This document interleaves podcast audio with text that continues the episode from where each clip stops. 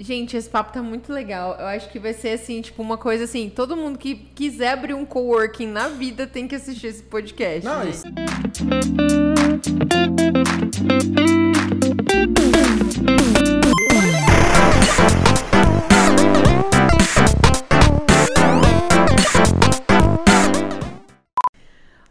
Olá, tudo bem com você? Seja muito bem-vindo ao Me Conta Podcast.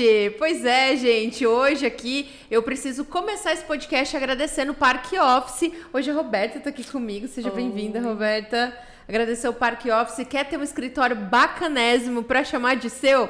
Pode vir aqui para o Parque Office, localização privilegiada em Campo Grande, na Avenida Afonso Pena, principal artéria da nossa cidade, não é não, gente? Coisa mais maravilhosa. Esse escritório aqui, inclusive, que a gente está gravando esse podcast, também pode ser seu. Dá uma ligada aí pra Roberta, depois a gente vai deixar aqui ó, o telefone para você, tá bom? Também quero agradecer o pessoal da Mais Code Tecnologia. Galera, muito obrigada, né, por acreditar nesse projeto. E ó, tá precisando fazer um site, aplicativo ou até mesmo um sistema para poder aí operacionalizar a sua empresa? Pode chamar os caras, que os caras são brabos, viu? Vai lá, dá uma ligada também na Mais Code, procura eles no site para poder ir fazer o seu orçamento, que também vai dar tudo certinho por lá, viu? Bom, hoje no Me Conta Podcast temos uma pessoa maravilhosa. Eu não tenho Que nem, eu não tenho nem como falar, não tenho nem palavras, gente, que eu sou apaixonada por esse homem, Ui. gente. Ó, hoje a gente tá aqui com Josué Sanches. Uau. Eu falo, sei lá, publicitário, empreendedor, descobrir inovador, dono de cowork. O cara faz tudo. É, é é mais fácil a gente falar que o Josué não faz, né? Tem poucas coisas, né? Poucas coisas que ele não faz, né, não, Roberta? Ai, Josué é uma pessoa incomum. Incomum. Definido por Gostei Roberta Rosbach. definição, é. Josué Incomum está conosco aqui hoje. Pode acreditar como Josué Incomum, inclusive. Josué, obrigado por aceitar esse convite de vir aqui bater esse papo super legal com a gente. Imagina, eu tô lisonjeado pelo convite, pela oportunidade de estar aqui, que eu gosto super também, da Roberta, que é minha concorrente. Gente, pois é. Vamos começar por aí então? Vamos começar. é, Depois a gente entra na Acalmando história. esses ânimos. A história do José, porque daí o pessoal entra e fala assim: mas gente, como é que faz os concorrentes aqui conversando frente a frente? É, gente, é isso mesmo. Porque concorrência boa é assim que se faz: é um ajudando o outro e um Exatamente. valorizando o trabalho do outro, que é muito importante. Eu quero aqui começar com a Roberta, né? Roberta, você aqui que é proprietária do Parque Office, também foi uma das grandes eh, mentoras desse podcast. Falou assim: não, vamos chamar o Josué, vamos conversar sobre cowork, sobre a história do Josué. Como é que foi isso? Como é que foi esse encontro da Roberta com o Josué? Quero começar por aí. Tá. Quando eu fiquei sabendo que o José abriu o espaço, eu liguei pra ele. Me Verdade. apresentei, falei, nossa, que bom que você abriu. Agora a gente vai dividir o mercado, que eu tô cansada de bater com a porta, com a cara na porta, né? Porque como era um conceito muito novo aqui em Campo Grande, muitas pessoas não sabiam como era o serviço. Aí eu convidei ele para vir aqui pra gente se conhecer pessoalmente. Foi aí, desde então a nossa relação de amizade só foi crescendo. A gente Sim. viajou já junto, ele conhece toda a minha família. É verdade. Então a gente tem uma relação muito próxima. Ele vai na minha casa, a gente faz almoço, ele já fez almoço na minha casa. A gente briga também. A gente briga, a gente fica um tempo sem, aí ele me xinga, eu xingo ele, aí daqui a pouco a gente se fala de novo. Mas a relação é muito saudável, sempre foi, assim. Sim. Eu acho que o José, ele tomou a frente também do grupo de... Que, gente- que você encabeçou, né, José, de, de todos os escritórios virtuais e coworks que abriram posterior ao, ao nosso.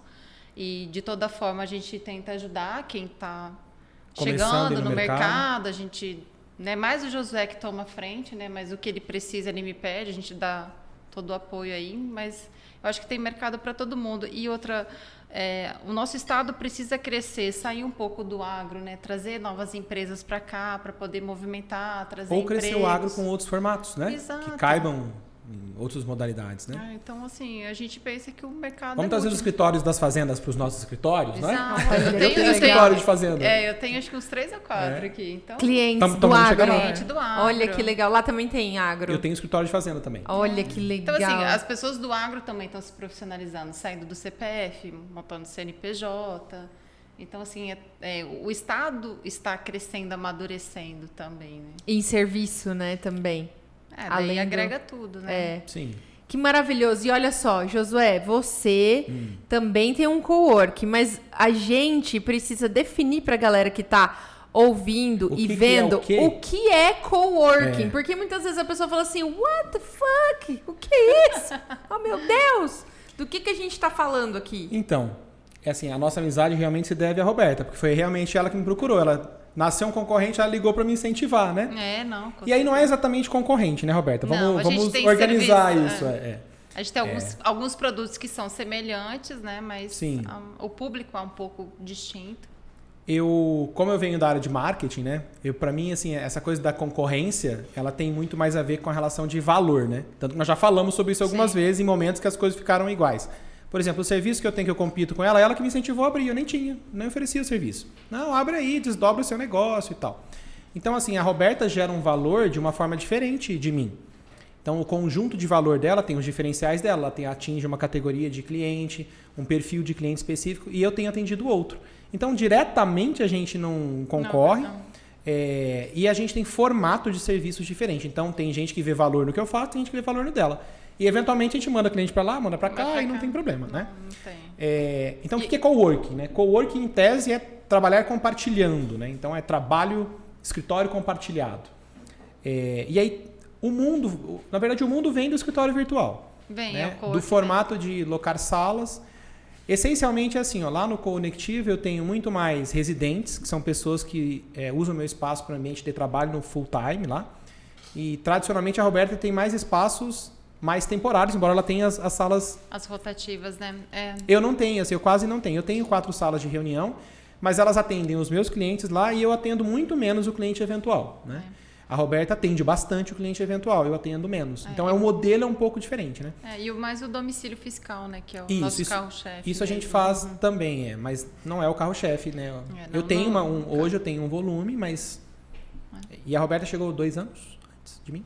Eu vou fazer seis e você? Eu tô no nono ano. É, então três anos. É porque eu peguei Quatro a anos. empresa já rodando há um ano, né? Ah, A tá. empresa já estava aberta há um ano rodando, aí eu entrei. A sua gestão veio Oito anos, É. mas o escritório tem nove. legal. Uhum. Então eu vim eu, depois. eu achei né? legal, porque eu falei, bom, ele vai abrir co-work, então eu vou focar nas salas privativas e deixo o mercado para ele explorar. E quando ele começou a publicar, e eu falei, nossa, foi ótimo, porque ele publicava lá, respingava aqui. é. Então quando abria Olha outro... que legal. Exato, e que foi exatamente gente. o que ela falou. Falou assim: ah, que bom que vai, vai abrir alguém que vai ajudar no mercado. Claro. Quando abre um concorrente, a gente fala assim: ah, que bom. Assim, se esse cara não investir no mercado, né? O que, que é investir? Divulga aí, faz umas ações, porque, porque é bom para todos. Claro, Sim, porque né? senão a gente, só a gente fica bancando, né? Só a gente fica Mas, grosso investindo. modo, nós pagamos o preço de ensinar o mercado que era coworking em Campo Grande. Sem dúvida alguma, né? É, então, gente, porque até então não se ouvia muito falar nisso aqui em Campo Grande, né? Em São Paulo a gente já conhecia, sabia. De, de vários que, principalmente no, no centro, lá na Grande São É. Paulo, que, que Paulista, de repente. Berrini, é, que Faria de Lima. repente, tipo, boom, Itaim Bibi Sim. mesmo, eu lembro que eu tinha, eu tinha visto Era um muitos. esquina, né? E, e- Eu acho que vai abrir mais ainda, que ainda vai, vai, vai Eu acho que é. mais. né? A gente tem tido mais demanda pós-pandemia, assim. é. O, o ano passado, no meio da confusão, era abril, no meio do suco da confusão. abril, maio e tal. Eu falei, Roberto, Roberto, acho que eu vou abrir uma outra unidade. É, a gente pegou aqui também na pandemia. Eu falei, porque assim, ó, a minha visão marqueteira é de que finalmente as empresas vão precisar fazer conta, né? Vão precisar se achar e tal. E aí, quando a pandemia passar, saber Deus quando será, a gente vai estar pronto para receber as empresas que precisaram se ajustar, né? Ou, ou querem, né? Ou enxergaram, e a gente vai estar pronto para isso. E deu certo. Deu certo. Né? é. Foi, mas assim, foi o golpe de empreendedor, assim, né? Se, se não também. É, Aquele frio na barriga rolou, então. É, a É, gente fez uma análise de 2020 e 2021, foi hoje, inclusive, a reunião. A gente teve mais cancelamento esse ano do que o ano passado. É verdade. Então, as empresas que não conseguiram segurar a onda É verdade. realmente fecharam. Janeiro e fevereiro ano. foi bem, bem Então, desafiador. ano, né? é, foi bem complicado. E assim, a gente tinha empresas grandes, de grande porte, entenderam que home office era o mais barato, cancelaram o- as salas full times e mandaram todo mundo home office, porque é um custo a menos para aquela empresa. Sim. Então teve os dois. Foram migraram para home office, algumas pessoas se adaptam bem, mas outras não. Então vai ter uma migração retorno O também. meu não. Boa parte dos clientes que eu tenho lá é gente que Que já tava home encheu o office. saco do home office, né? É, então aí, o retorno agora do home office Então, tá vindo. graças a Deus. Mas eu acredito muito no trabalho híbrido, né? Eu até estava falando com a Roberta, que tem uma empresa gigantesca que está esses dias lá. E eu, exatamente isso, né? Elas têm um crédito para gastar, os funcionários têm um crédito e tal, porque eles não têm mais infraestrutura. Mas o que eles estão gastando comigo lá é um valor razoável do ponto de vista de uma locação de sala, né, Roberta? Sim, sim. Com a é diferença bem que a gente não tem é o custo recorrente nesse caso, né? Eles ficam uns dias, outros dias ficam em casa. E para o colaborador é bom. Porque ele sai, né? Ventila a mente, dá outro ânimo. O Dá feedback é mais bom. network também. Mas eu tenho formatos bem diversos. Eu tenho um cara que tem estação de trabalho, como ela tem aqui, que trabalha lá um do lado do outro. Mas hoje eu tenho 20 e acho que duas salas a gente tem de. Acho que é isso, de privativas também, né? Nossa, eu dei 22. É. Ah, eu vou correr atrás então. Vai correr. Mas é pequenininha, Roberto, as suas são maiores. Acho que eu tô com 21. É, então. Olha, Vou olha colocar aí, gente. Olha os concorrentes aqui, colocar a ó. minha. Não, a gente quer inclusive fazer umas coisas junto. Né, É. A gente tem uns projetos já engatilhados, mas aí não deu certo. Aí... Não era pra ser ainda. É, tá meio. Vai, não vai? Vai. Mas Mas, vai é rolar. isso, é. Então Vai fica rolar. tranquila, tá tudo certo. Ai, Você gente, é filha relapso, porque a gente vai contar que ela foi minha cliente ou Ai, não? gente, pode contar, não tem problema. Só não dá pra contar aqui aquela história do bacon pra evitar processo, ah, não, a do entendeu? bacon a gente não vai falar. É, mas é, mas, Mas você a sabe gente que a sabe gente- que foi, que foi você o grande pensamento daquilo tudo, né? Que foi Ah, muito tá. legal. Não do conflito, né? Não, do Ah, tá, conflito, do não do conflito, não. da logo, de tudo, Ah, tá, assim, do das conceito, coisinhas, do é, nome, conceito, é Tá, isso. eles vão falar ou vou ficar embaçado? Não, não, não, pode. Não, não pode. pode. A gente vai evitar processo. Isso. Não, é Né? É, evitar A gente não quer ganhar processos esse é dinheiro, deixa pra lá. Não, é, o dinheiro não vai ser um dinheiro bem Mas, ó, Apesar de a gente saber que vai ganhar. né? A Thaísa foi minha cliente um tempo Eu lá, fui, ela gente. foi empreender. E aí, a- quando ela foi embora, tinha coisas da Thaísa lá. Porque a Thaísa chegava um dia e comprei uma coisa de decoração. Quero botar ali, pode? Pode. Verdade. Aí eu comprei um negócio. Ah, até hoje. lá no co-work dele? Ah, entendi. Até hoje tem tá coisas lá. que ela deixou lá, que tá da Sim. nossa decoração, que foi ela que deu. Ai, Sim, que legal, que até carinhoso. hoje. Ela ah, eu comprei. Era amor, né? Ou Um era letreiro music, assim. music. Music. Era. Aí Comprei ela lá falou na assim, "Ah. Eu gostei tanto disso, pô, É. é. que pode. Aí ela foi embora, encerrou o contrato, o negócio mudou, né? Mudou o esquema dela. Eu fui embora, né, pra Cananéia. Eu falei, você, falei, você precisa pegar suas coisas, né? Ela falou, não, é seu, pode ficar aí, tá lá, a gente usa como Ai, amor, que os clientes adoram. uma vez a Thaís falou assim: ah, o Josué, porque ele foi um divisor de águas na minha vida. E ela começou a falar de você, assim, dá pra ver que ela tinha muito carinho, mas ela tava muito contida. Falava que ela me olhava assim. Eu falei, vou, vou ficar É, quietinha, né? Eu não vou falar que eu Roberta, sou é. amiga. Eu vou Não sei, né? Eu. Mas- vou saber a relação da concorrência. não sei, né, como é que é. Mas o coworking, aí pode, a gente pode falar disso daqui a pouco, mas assim, o coworking nasceu muito pelo meu jeito e porque no momento onde não existia o mercado ainda também. É, não, eu tinha Né? quatro postos de co-work, eu não conseguia fechando, é. rodar, eu não conseguia rodar. Falei- Aí eu fui locando salas privativas, falei, cara, eu vou focar nisso. O José, quando abriu, eu falei, ah, que bom. Manda pra lá esse cara e tal. E, Eu mandei e- dois, e eu investi né? muito é, mesmo. eu mandei dois clientes já É, eu lembro. Eu Ele investi investiu muito muito. em- Cê- Você, você e tem ideia, assim, é, de, no começo do, do, do empreendimento, assim, você. Porque eu lembro bem que você falou assim, Thaísa, eu peguei isso daqui, você tinha que ver isso aqui como era. O antes e depois. E assim, porque É. Mas era se um... você for hoje é bem diferente, né? Sim. Hoje o investimento é um investimento de gente grande. Naquela Sim. época eu tinha muito menos capital Aham. e também nasceu como um, um... O coworking nasceu porque eu precisava do coworking. Sim. Porque daí eu trabalho com consultoria, trabalhava com esse negócio, eu, eu Isso mesmo. e eu começava, eu, eu precisava crescer e eu falava, cara, eu quero ter o coworking. E a curiosidade que é o seguinte, o cara que teve o primeiro, eu falo que a gente é o primeiro que deu certo, né? Mas Aham. quem teve o primeiro coworking mesmo foi um cara que trabalhou comigo, né? Que trabalhou hum, quando eu tinha as agências e tal, né? A revista e tal. Que, que hoje tem lá o, o projeto junto lá com, com o, o Bravala e tal, né? O Domenegaso e tal. Aham. Então, assim, eu, eu me lembro de super tentar ajudar. Chamava Espaço Coworking mesmo. Ficava na José Antônio, eu acho. Ou na 3 de junho. Ele ficava. E aí eu olhava para aquilo, assim, eu achava super legal e tal, mas eu não era conectado com, com esse universo ainda. Foi quando eu saí do mercado de agência, quando a minha vida mudou nesse aspecto aí, que Sim. eu quis fazer outra Mas coisa. você não estava lá no France Café? Eu lembro de ter ido lá para convidar vocês para o Co-work Day, que era o meu primeiro ano aqui. Então, quando e aí eu, eu, lembro que você eu estava saí no cantinho e tal. Eu falei com a.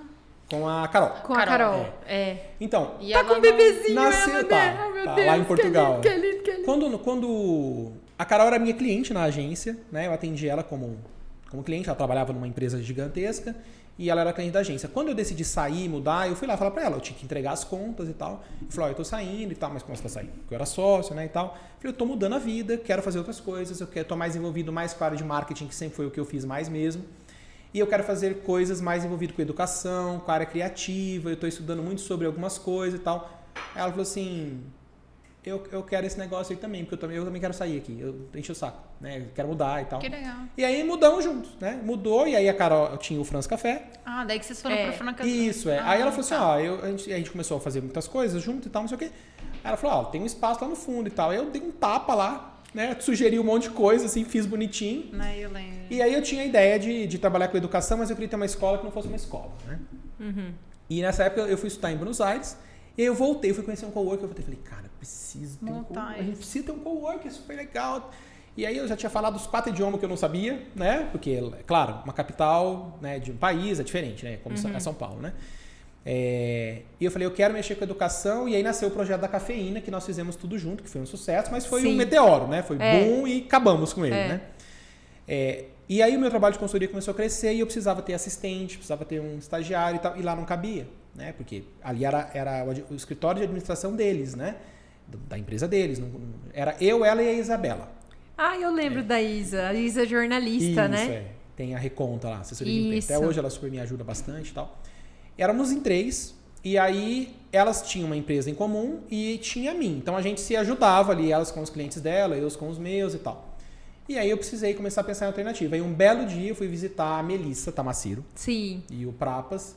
Que ela falou, Jô, eu tô num escritório aqui no centro. Aí eu fui lá, como assim você tá aí? Não, vem aqui e tal. Aí eu entrei, aquela baita naquela sala e tal. Eu falei, legal, né? Aqui. Dá- Esse aqui dá causa. Eu falei, legal aqui, né? E tal. Aí ela me contou que estava ali numa situação X e tal. E eu falei, ah, aqui de repente rola o projeto que eu quero.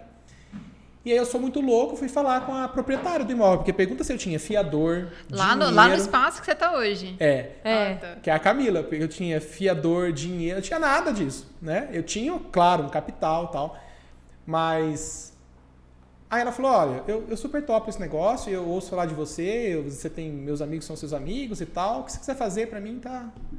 Eu, o que que você quiser Olha, fazer, tá tudo gente, certo. Não, como se não é, fosse né, ela, não teria um. Ah, mas né? é a confiança que tinha no seu nome, você vê É. a, É, a e dos importância outros, da né? conduta, Foi o que né? você importância da construiu, conduta, né? Eu claro. acho que é muito isso. é. Eu sou muito grato. Sem a Camila Zanetti, eu não teria nada disso até hoje, né? Porque todas as salas que eu tenho são dela, né?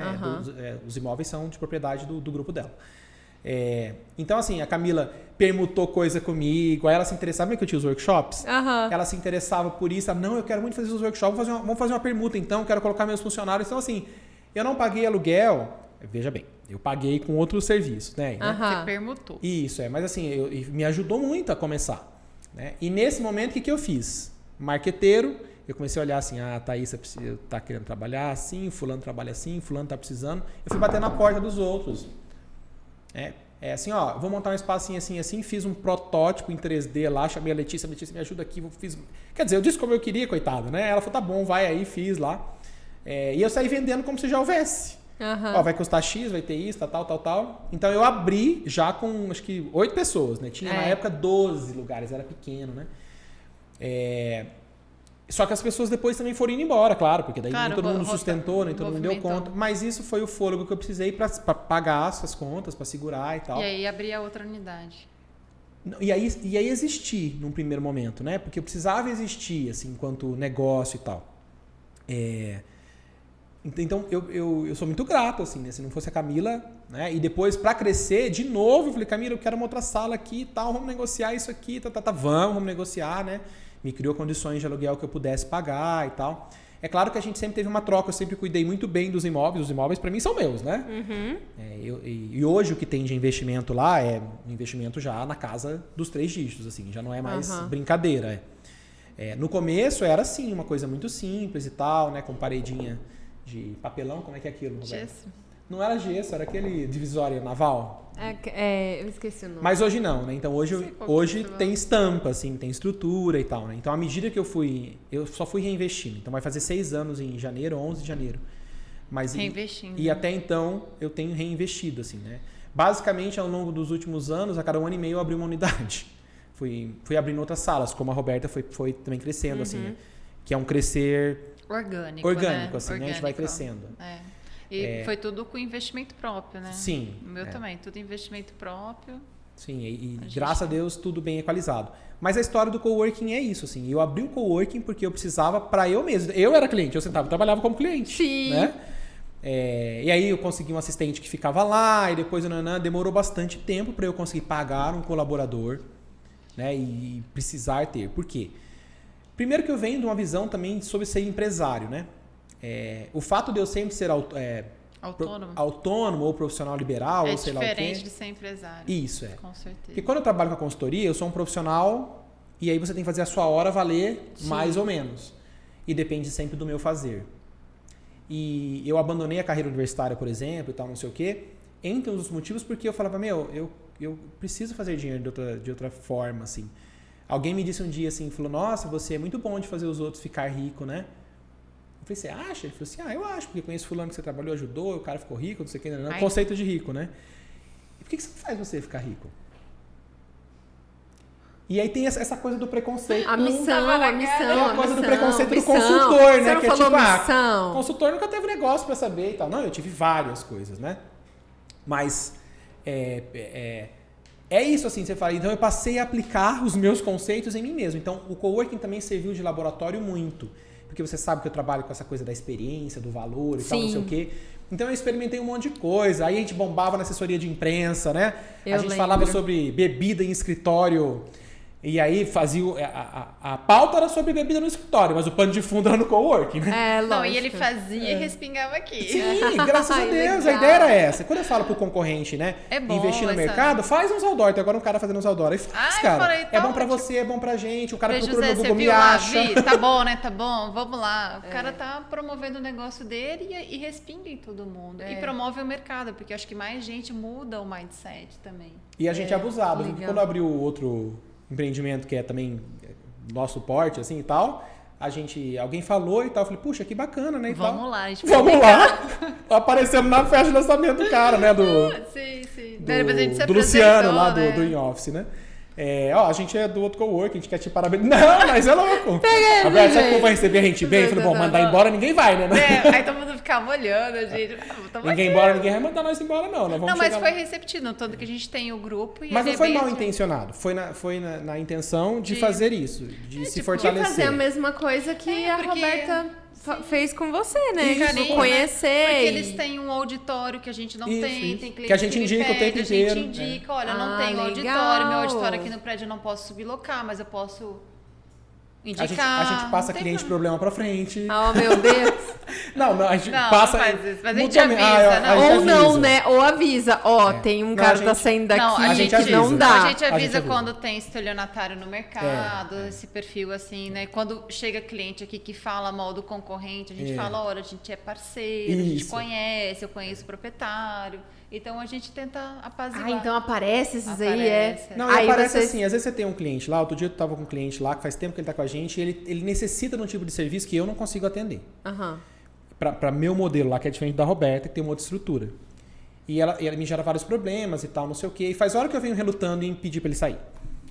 E aí eu criei uma forma bonita de dizer que eu não consigo atendê-lo, né? E que a gente vem tentando fazer isso. Até rescisão de contrato a gente já fez para ele, que vem por correio, o funcionário vai lá, a gente tem que fazer isso por ele. Ele precisa de um secretariado, né? E aí eu falei no grupo que a gente tem, falei, galera, tem um cliente assim assim, ele tem essa característica, ele gera esse entroncamento aqui na minha recepção e tal, não sei o quê. Ele paga X por um serviço Y. É, Alguém tem interesse? Aí eu tenho, eu tenho, beleza. É, se manifesta. Então não é Eu que ele é ruim. Pro meu modelo de negócio, Ele não, não consegue funciona. e é ruim pra ele. É. É, fica, fica bom pro cliente se ele pega uma estrutura diferente. Não, Então, às vezes tem a intenção é essa. E fazer o mercado crescer, né? Porque com isso a gente conseguiu falar de regulamentação, com isso a gente conseguiu falar de lei. É aí que eu quero chegar também, gente. Fala aí, José. Vocês foram pessoas que, vamos dizer assim, encabeçaram todo um processo que desencadeou, inclusive, decretos de lei para que vocês conseguissem subsidiar o negócio e fazer com que o negócio conseguisse uma segurança jurídica, que é muito difícil por exemplo, é, no modelo de negócio que vocês é, vivem, né? Como é que você vai hospedar um. CNPJ sendo um endereço? Então era uma coisa muito confusa. Com que garantia? É, eu É. acho que, inclusive, isso repercutiu nacionalmente, né? Que o Sim. Josué tá mais tomando a frente, né? Junto com o Roberto Oshiro e o... Eu já E o participei Gilberto, de, né? de duas de duas reuniões com, com grupos que, que, que apareceram assim, ah, eu pego o seu telefone, fiquei sabendo assim, assim, será que você pode me dizer o que Eu- vocês fizeram, me ajudar, né? Eu posso começar o come- contar o comecinho e você finaliza aí. Até essa- porque essa pauta, quem entendia dela era, era a Roberta, porque é sobre os endereços fiscais, né? Que é o Isso. domicílio de empresas Inclusive, virtualmente. Roberta tem exemplo, né, de, Sim, de- sim. do que aconteceu aqui em Acontecia, relação... de repente chegava uma empresa que estava registrada no nosso endereço. Vem a correspondência. Veio a correspondência, aí ligava, porque o endereço aí, eu falava, não, mas essa empresa não está aqui. Aí eu ia lá na prefeitura, falava, olha, essa empresa não está aqui e tal. Primeiro que a gente faz, a gente liga para o cliente, né, para o suposto cliente, e fala, ó, você abriu a empresa, vamos regularizar. Os que topavam ficaram. Os que não toparam, a gente falei, né, que ia na prefeitura e a gente Pedia pra explicava baixar. para né? baixar. Só que chegava lá, ela tinha que explicar o que ela fazia. Eles recebiam muito bem, né? Deixa eu só tirar uma dúvida Claro. nesse, nessa questão. Só, só para quem tá ouvindo e vendo e entender um pouco melhor. Essa pessoa que, por exemplo, registrou a empresa que era um cliente seu, você Não. conhecia? Não. Uma pessoa aleatória, Não, aleatória. totalmente Chega, aleatória. chega a correspondência do Google. Tipo assim, ah, De localização. Um, um lance assim, Ou tipo... que usou a sala uma vez. Ah, entendeu? entendi. Muito que a gente nem lembrava. Ca- Já, já chegou de, Caraca! de entidade de classe? Tipo de advocacia, assim? Ou, Não, esse não. Mas o que pegou pra mim foi o seguinte: a pessoa abriu sem um consentimento, a gente pediu pra formalizar, ela falou que ia formalizar, a gente cadastrou no nosso sistema. E aí a ela falou que ia pagar, ela não teve o pagamento, a gente emitiu nota, boleto e tudo. E como a gente estava negativando várias pessoas, a gente acabou negativando ela também. E aí ela ficou sabendo, como ela não nos pagou, ela nos processou. Processou, é. Porque ela usou nosso endereço. Ela usou nosso endereço e nos processou. Aí eu liguei pro José, falei, José, aconteceu isso e isso, né? Já entrei em contato com o advogado e tal. E agora eu não sei quem que é o começo, quem que é o fim. Eu falei, agora a brincadeira ficou séria, porque a indenização também é alta. Eu falei, eu não vou correr o risco de ter que pagar. Tentei ligar para ela, mas no fim deu desavença de horários. Eu tive que ir para São Paulo fazer uma cirurgia, não consegui ir na conciliação e o negócio embolou.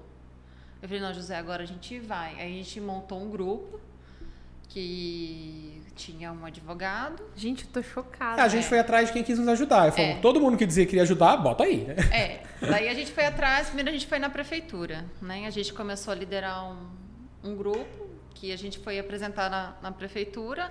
O Pedro Cian recebeu a gente com É, muito carinho, entendeu ouviu, o né?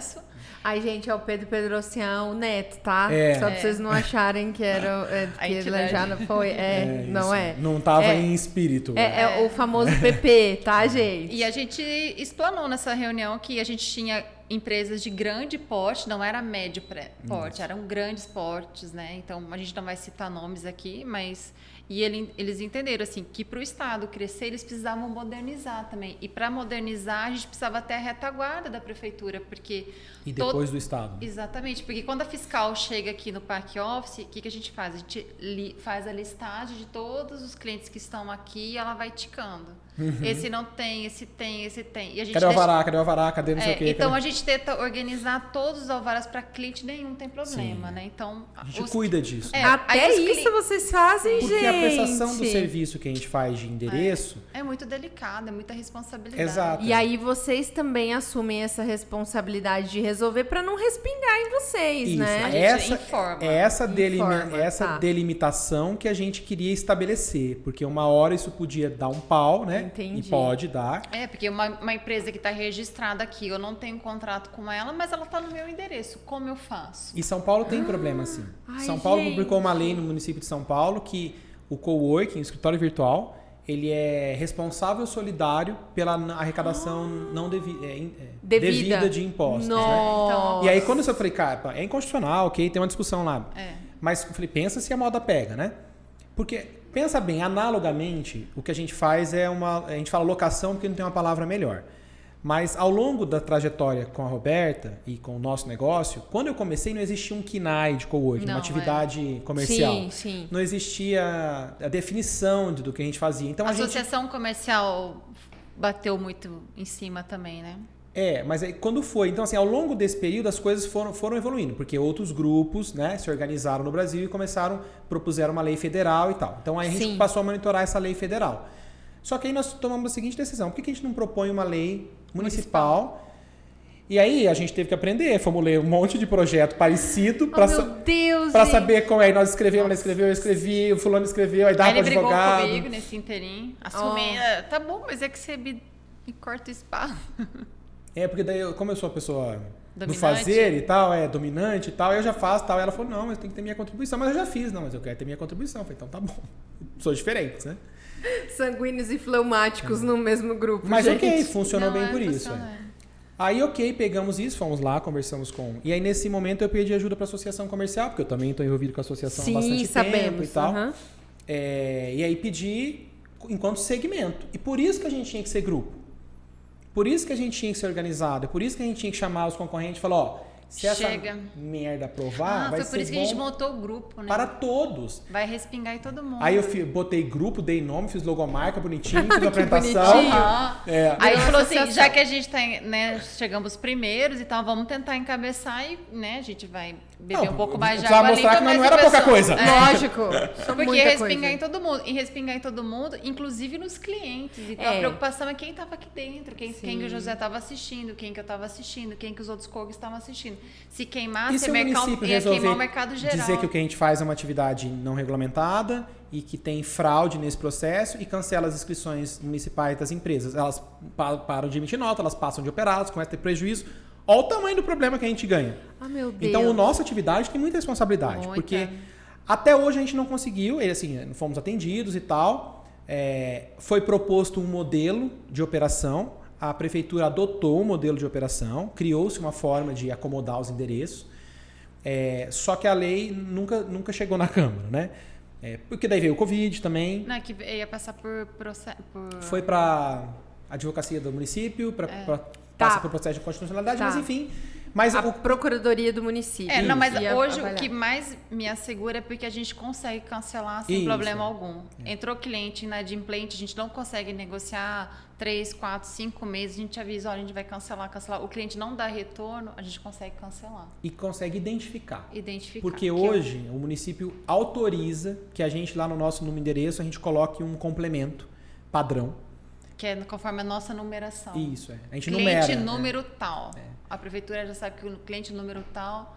Com... Quando tem aquela sigla que é DT, domicílio tributário e, e o número, DT 25, por exemplo. É, ele, quando o cara olha aquilo na prefeitura, ele sabe que está em, em escritório virtual. Espiritual. E isso foi, foi a base que a gente precisou para daí discutir com o Estado, que é uma outra seara mais dolorosa. É, gente. É, então, assim, ó, é, no Brasil não tem essa coisa com o DT como nós fizemos aqui. E no Brasil não tem ainda no estado como nós fizemos aqui. Tanto que a gente recebeu outro dia de um, de um, de um cliente que está abrindo uma empresa em São Paulo, no, no coworking mais antigo né, do mundo, né? Que é o que tá, é a maior empresa que faz isso no mundo Multinacional, pode falar. multinacional, é, e tal.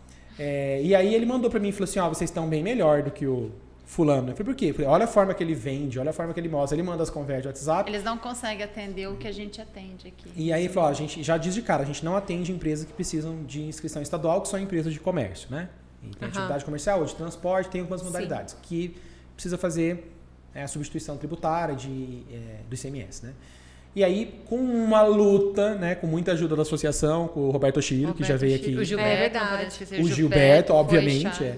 Porque o Gilberto entendia muito desse trâmite de ponta a ponta. Então, essa coisa do DT e tal, foi o Gilberto que, Que, que desenhou. diz é, ele como que tinha desenhou. que funcionar, é, né? Exatamente. Ele é... Ele é contador e ele tem muito acesso à prefeitura, ele entende do processo interno, né? Uhum. É, então, assim, foi, foi muitas reuniões, muitos vai e vens, mas aí chegou uma hora que entrou numa esfera de discussão política, né? E do que seria bom para o Estado e tal. A pandemia meio que entrou e quando a pandemia entrou, ela também nos ajudou, porque era uma alternativa da virtualização das empresas. A gente tinha um monte de e-commerce que precisava, o cara precisava trabalhar de casa, tinha um monte de coisa, tinha a lei de liberdade econômica que diz que você pode trabalhar de qualquer lugar, então tem um embate aí já, né? Então, com muito custo, mas assim, brilhantemente, nós conseguimos uma alteração no regulamento do ICMS. houve um decreto que altera o regulamento do ICMS e que diz lá né, que você não pode ter mais de uma empresa no mesmo endereço de comércio, Exceto. exceto se for em coworking. Ai, que lindo. Vedando algumas atividades, mas ok. Tá ótimo. É, o impacto positivo para a gente foi muito bom. Inclusive, com a pandemia, nos ajudou Exato. bastante. A gente passou a receber empresas de muito boa qualidade e num nível diferente. Porque a empresa de serviço grande é uma coisa. As empresas que vendem mercadoria são maiores no geral. Sim. Então a gente passou a lidar com empresas maiores, a Roberta sempre lidou, né? eu, eu é mais novo. É, foi muito bom para nós e para as empresas, porque tinha empresa que pagava 7 mil reais de, No aluguel de um No prédio. aluguel de um prédio. de uma sala fechada, de um galpão e tal, porque ele tinha que ter. Que não tinha estrutura nenhuma e ele ainda tinha que fazer É, todo o eles E interior. hoje ele paga eles- 400, né, Roberto? É, Por aí, é, Eles né? Precisam da inscrição só para tramitar. Não, Eles por precisam mês. estocar. Ah, tá. Só pra. Hum, verdade. Eles porque tem a possibilidade de fazer Porque só sai do- É, venda triangular. né? Exatamente. É, é uma venda triangular. Então o né? Estado entendeu que para o Estado também é bom, porque ele consegue fiscalizar, ele consegue ver. Sim. Então todo mundo ganha nesse, nesse triângulo aí, né? Todo mundo ganha. Eles ganham, a gente ganha. E tira a ilegitimidade, porque a empresa golpista não vai abrir aqui na Afonso Pena. Lá É. na minha ou aqui na dela, né? Porque ela tá um ponto Ah, é outro. verdade, gente. Aqui é. o Afonso Pena dele é lá, mais ali Tô na mais Afonso no Pena. centro, é é. bem ali. É. Então o cara não vai abrir aqui, porque aqui a gente pede documentação, a gente afere a documentação, a gente cobra o cara, a gente, acompanha. Puxa a capivara. O cara não quer holofote sobre ele. Uhum. Então, assim, houve uma, um rumor assim com os técnicos no começo de que ah, isso aí fomenta as empresas, não sei o que e tal. Mas eles entenderam que não, que é o contrário, Que que, é o a gente ajuda na contrário. fiscalização. Não, a Sim. gente comentou assim, eu já tive a GAECO batendo aqui na nossa porta, já teve, mas eles entenderam que a gente está aberto. a- Aliás, a gente tem vários desses, né, Roberta? A gente Ai, tem oficial de gente. justiça o tempo inteiro. É, a Gaeco, oficial quem de tá assistindo, é o grupo de, a- de apoio, né? Não- É, de- operação contra- especial, é. É contra crime organizado, essas coisas assim, gente. Então, assim, esse rolê todo. É, então, eu acho que agora é, é visto com, com bons olhos, né? Porque antes era, era meio. É, quando o cara é Meio- cobrado, eu quero a documentação desse cara todo aqui. Você tem? Eu tenho, a gente tem. É. É, a parte da regulamentação que a gente quer é para institucionalizar isso. Tipo, exatamente o que vocês querem que a gente tenha, né? Sim. Para não dizer assim, ah, então, mas você tá. me- Não, exatamente Não, o que diz a lei. Documental. Mas vai sair, tá? Vai sair, É. não é por má vontade da prefeitura, Sim, é sim. por do caos que virou e algumas coisas foram priorizadas, outras não. O mais importante é que o processo necessário para a gente trabalhar tá, Tá rolando. feito. Tem, tem coisa para melhorar? Tem. Eles querem liberar sistema para a gente poder pedir baixa e Sim. tal, igual o contador tem. Uma hora nós vamos ter. Não, e é bom para todo mundo. Inclusive, a prefeitura vai se tornar referência, que é o mais legal. E o Estado já é, né? Agora o Estado, Estado usa isso, inclusive, né? Assim, o, diferencial dele. E para É. nós tudo bem, né? É, tudo não, bem. estamos ganhando. Eu, como empresário, a minha parte eu quero, hein? É, Dinheiro. é dinheiro, gente. E os é meus importante. clientes querem redução de custos, querem poder trabalhar, querem ganhar o dinheiro Sim, deles, né? Sim, claro. Então, no fim, assim, o- a Eles ideia conseguem contratar mais gente com esse dinheiro que eles conseguem economizar de 7 mil reais. investir no negócio. Pensa, É. o cara gastava no 80 negócio. por ano, Roberto. Imagina, consegue contratar, consegue investir. Eu criei o coworking então porque eu precisava dele para mim e porque eu achava que essa era uma atividade de serviço que tinha a ver comigo. De que assim, se eu fizesse isso, seria um, um- um negócio que ajudaria as pessoas, entendeu? Eu queria ter uma coisa que ajudasse assim, né? É, e foi e continua sendo, porque boa parte das pessoas que eu tenho lá e tal, eu tenho empresas grandes, tem, a gente tem banco, tem algumas coisas assim que rodam lá hoje, mas eu tenho o cara que está começando e está lá. Entendeu? Hoje eu tenho planos de 200 reais, entendeu? Que o cara pode ter escritório para ele trabalhar e tal. Então eu também trabalho com. é, várias vezes eu já pensei em fechar o compartilhado, né? Vira e mexe e fala, ah, Roberto, ah, quero acabar com esse compartilhado. Porque também tem o convívio né, com as pessoas, né? Você precisa. É que o José ele é meio Convívio, paizão. Tem aquela frase assim, é tolerai-vos no Senhor, Ele é sabe? paizão de tudo. Eu falei, tá, você vai pegar agora pra criar? É, porque eu sou meio bonachão com o povo, assim. Mas enfim, aí fala, ah, vou acabar com esse compartilhado, vou ficar só com não sei o que e tal. Mas aí o papel social do negócio, assim. Não de caridade, mas no sentido Aham. de criar ambiente para que esse cara possa crescer, Rodar. existir, né? Existir, É. né? Rodar, fazer o negocinho Aí dele, poder emitir nota certinho. É né, lindo, né? Você vê que o cara saiu. E os caras que crescem, né? Que cresce, que saiu e tal. Isso, isso é bem Tipo legal. você, ó que lindo. Agora é... Ai, gente, né? pensa. Agora tem podcast. Tô aqui, gente. Não, É, não, é- é é- com, com, claro, a ajuda né, de empresários valorosos, né, como a Roberta, como o Pietro, o Marcos, que me ajudam, que ajudam muito, que acreditaram né, nessa ideia, nessa proposta. E, ô Josué, E Roberta, gente, esse papo tá muito legal. Eu acho que vai ser assim, tipo, uma coisa assim, todo mundo que quiser abrir um coworking na vida tem que assistir esse podcast. Não, você tem ideia o tanto de gente que, que, que bate na nossa porta? Nossa. Eu acredito. Eu, o tempo inteiro eu tenho gente lá, a Dani, que é minha gestora lá e tal, falou, ó, tem uma pessoa que tá aí, ela tá querendo saber se você pode ajudar, você pode não sei o quê. Todo mundo que foi abrir coworking visitou nossas unidades. E tudo bem, tá tudo certo. É. É sobre isso. E é tá sobre tudo isso. bem. Mas sabe uma coisa que é impressionante? Assim, é, o meu site, assim, ah, tu- tudo tá no nosso site. Tudo Aham. preço aberto. Eu nunca tive medo de falar preço. Eu É, coloco. Roberta também faz Não, isso, antes né? eu não colocava. Eu falei, "Ah, José, mesma Não. coisa ir na vitrine, não sabia o valor do sapato, eu nem entro na loja. eu, tem que bo- saber. eu boto sim, eu não tenho Não, medo. antes eu não colocava. Não, sempre pus. Sempre botei. Nu- então- Nunca tive medo de botar preço, então, Roberto. então não lembro. É, nunca, sempre eu, eu fazia postagem com preço e É, tal. isso eu lembro. Não, no É, Instagram ai, eu mas você- lembro. logo no começo do Instagram, você faz postagem. Cara, eu não tenho por que mentir, o preço é um só. E outra coisa, todo mundo trabalha um do lado do outro. É, então, você se, acha que não se vai todo falar? mundo não pagar um valor, não faço desconto. Quem É, me conhece não sabe que o preço é esse. Do jeito que o pessoal gosta de fazer amizade fácil, né? Quanto é que você tá E pagando? isso- você tem dúvida? Você tem dúvida. Tanto que na pandemia, você falei pra Dani assim, ah, eu falei, Dani, ó, quem chegar pra negociar, a gente negocia, a gente vai ver cada um. Porque neste caso, Cada um. a gente precisa pensar, cada um tem uma história, entendeu? Cada um tem um bolso e o momento é de crise global, né? Sim. É, mas a história é essa.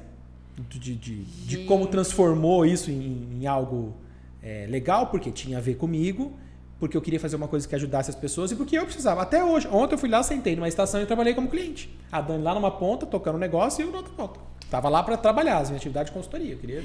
Gente. Não me enche um saco. E É, tem um falo, problema. Quando eu crescer, eu quero ser igual o E, José. e o Josué, ele é assim, eu acho que na vida, né? Porque, porque assim, realmente, que nem a gente tava conversando, né, so- sobre você, desde lá de trás e tal. E, cara, quantos anos eu te conheço e quantos anos eu te vejo assim, dessa forma, assim, sabe? Tipo, sempre ajudando as pessoas, dando ideias. Esse é um bom feedback. Não é? Tipo, não é verdade? Tipo Não, assim, ele é muito- cara, muito eu sempre paizão, né? imagino o Ô, Josué Thaís, como uma um pessoa problema. que. Ir pro cowork às vezes pra mim é um problema. Ah, por... Todo mundo quer ele. Isso. Sabe qual é assim a, Josué, a o que coisa que você mais acha disso aqui? É. Eu fazia isso com A coisa mais feliz que eu tenho hoje é que é o seguinte: eu chego, tem dia que às vezes eu, eu, eu cubro, né? Às vezes eu cubro, né? É, e aí, vou atender a campainha, a pessoa. Porque as pessoas têm biometria e tal, né? Aí o cara não tem biometria, ah, puxa, não, não- esqueci sua chave, apertei a campainha e tal. E eu, quem é você? Penso, né? Não, claro, entra aí. E aí eu fico tentando saber, assim, esse cara é residente, né? Esse cara é cliente eventual, ele tem um cara que tem sala, então. Porque a As Dani pessoas- aí, quem convive lá, conhece as pessoas. Eu não. Ah, Então, assim, o melhor prêmio que eu tenho disso é do- da visão como empresário aí. O negócio não depende mais do meu ciclo de relacionamento. Tá. Porque por muito, por um bom tempo no começo foi assim. Era minha reputação, era as minhas Isso. coisas. Nem a minha rede social, meu marketing não sou mais eu que faço, entendeu? Eu custei a largar, soltar essa. é, eu É verdade. Deve ser aquela coisa custei que a soltar. Ele me ligou, liberei geral. Por quê? Porque também tem muito a ver com o meu trabalho e tal, não sei o quê. Só que aí quando você vira empresário, você não consegue fazer tudo 100%. Você não, tem um monte de coisa que eu preciso fazer, eu não consigo, porque eu tenho limitação financeira, eu tenho limitação de tempo, de gestão, capacidade de gente, empresário. Então a minha maior conquista nesse ponto aí é, eu chego lá e não conheço as pessoas, significa que o negócio está se vendendo. Aham. Significa que o mercado passou a responder. Hoje eu, ta- eu acompanho o processo de lead, né, que é o processo de captação de cliente, tal, porque essa é a minha praia. Sim. E para mim a prioridade é o atendimento, a Daniela sabe disso e Sim. tal. Então cai no e-mail, cai com cópia para mim e eu tenho 50 tipos de jeito do cliente entrar em contato, né? E aí eu fico monitorando o tempo de atendimento e fica tudo registrado numa plataforma lá de CRM, tudo conversa no, no, no WhatsApp. Então de vez em mexe eu dou um bizu, né? É, por conta do padrão que a gente tem e tal. Claro, não sai tudo o tempo inteiro. Mas é super legal quando eu vejo a quantidade de leads que a gente tem gerado atualmente, porque o mercado finalmente entendeu o que a gente faz e está precisando do nosso trabalho. Eu catava a gente na unha e falava, tá isso aí, vamos passar um tempo lá com a gente, É. entendeu? Viva essa temporada, viva como funciona. Por quê? Porque eu precisava do dinheiro, eu precisava do cliente, né? É. Então essa é uma coisa importante. E a outra coisa é que, como as pessoas sabem que eu trabalho com consultoria e que eu estou envolvido com o ambiente de negócio, né? Que eu estou envolvido com o Sebrae, com sustentação Aí comercial, o com não sei o quê. assim, Josué. Não, é as pessoas que eu sou dado, elas querem conversar, elas querem, então às vezes eu passo o dia e eu falo, não fiz o que eu precisava. Ele começa aí. Super começa- te entendo, Numa Josué. boa, numa boa, assim, né? Então, às vezes, eu também não vou, que a Roberta fala que ia ser assim quando eu crescer, porque eu tenho uma visão que é. Pra mim, essa história de que o que engorda o boi é o olho do dono, se fosse verdade, não tinha empresa SA, né? De sociedade anônima. Só eu demorei para conseguir isso. Só que para isso você precisa investir em Processo, gestão. processo. Processo, sistematização, sistema, controle, tal, tal, tal. Eu tenho um pouco de obsessão com isso, embora eu seja criativo, né? Eu tenho uma mente criativa. Que na mente criativa não gosto de financeiro. Eu amo. Ele falava assim pra mim, você ainda Eu tá um amarrada DRE. nesse financeiro? É. Quando você vai largar esse Eu falava com financeiro? ela, eu falei, pô, Roberto, tudo vez que eu falo que vocês estão no financeiro. Aí eu vim entender a, a- Eu tive um gargalo desafio. muito grande, assim, hoje tá Redondo, é. Então, quando você tem isso, eu tenho gente de confiança, quero poder pagar cada vez mais as pessoas, que eu também acredito nisso, né? Que tem que compartilhar. É, então, esses dois, esses são dois grandes legados, eu acho, assim, que é o primeiro é poder ajudar as pessoas quando elas me demandam, né? É, e o segundo é que o negócio hoje, então, aí falando como empresário, é que realmente hoje o co- o conectivo é um, é um business, né? É um negócio que roda sem mim. Eu passo esses 15 dias sem lá. Claro que eu falo com a Daniela de 50 vezes por dia, claro que a gente organiza um processo, tem coisas que eu preciso melhorar para isso fluir melhor, mas essa é uma conquista, por quê? Porque eu fui professor, redator em agência, diretor de criação, planejamento, não sei o quê. Você teve entra uma na, ag- bagagem antes, entra né? na agência às 7 da manhã e sai que hora? Não tem Duas, hora. três, quatro. Eu lembro que eu fui promover uma pessoa que trabalhava comigo. Falei, ó, agora eu vou sair dessa posição, vou assumir essa, então você vai ser promovido. Ele falou, não quero. Por quê? Porque eu não quero ter sua vida. Nunca esqueci disso. Viu? Por quê? Porque você é a primeira pessoa a chegar e a última a sair. A gente participava dos eventos da empresa, a Yara, minha sócia, falava isso, né? Não, porque é a pessoa. Eu falei, gente, mas não é sempre porque eu quero, é porque precisa, né? é porque eu tenho responsabilidade. Então, era sempre o eu fazer, da minha e tal. Então, hoje a empresa, e quando você é independente, quando você é uma- uma marca, você depende sempre de você. É, as pessoas me cobram porque não tem a minha cara, né? Ah, porque você fala muito, você podia fazer um lançamento digital, né? Porque você podia vender cursos online, você podia fazer ter um um podcast. curso de coworking. Você podia fazer qualquer coisa, por que você não bota? E você não tem. Na minha rede social é sobre o que vejo, não é sobre a minha cara, né? Então, por que você não faz isso e tal? Então, eu, eu sempre gostei de microfone, né? Mas eu nunca gostei de câmera. Porque eu sempre fui de bastidor. É, e eu gostava de palco, porque eu era vaidoso nesse aspecto. E eu fui baixando essa minha vaidade. Eu fui baixando a minha vaidade nesse, nesse aspecto. Chegou um ponto que eu. Porque eu tinha muita propriedade para falar com o microfone. Eu, ia, eu fui dar umas palestras ultima- ultimamente, assim tal. Eu não sabia o que dizer. Porque eu estava sem a habilidade de falar e porque eu estava despido dessa necessidade de ter essa afirmação que eu já tive um dia. Que tem a ver com a minha história e tal, não sei o quê.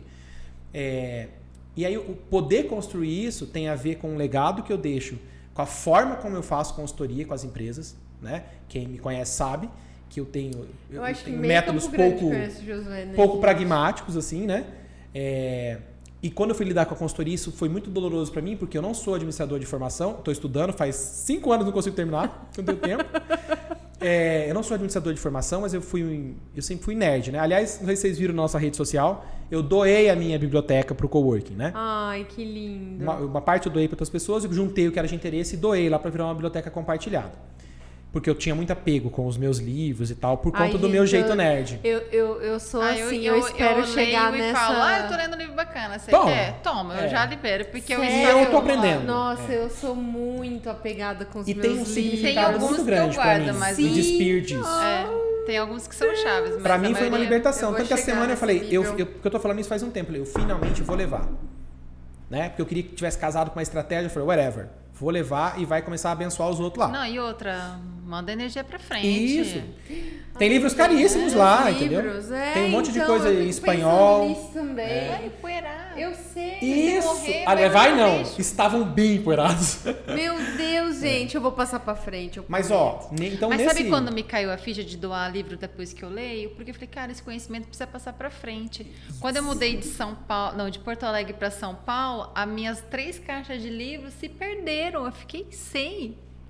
P da vida. Não, os livros de arquitetura, de Não, filosofia, na que eu hora, gostava na de hora eu fiquei chateadíssima. É. Mas ó, Mas, ela ó, tem toda a razão. falei, a Roberta não. já é mais assim. Eu precisei me desprender. Por quê? Porque tinha Desapego. minha vaidade.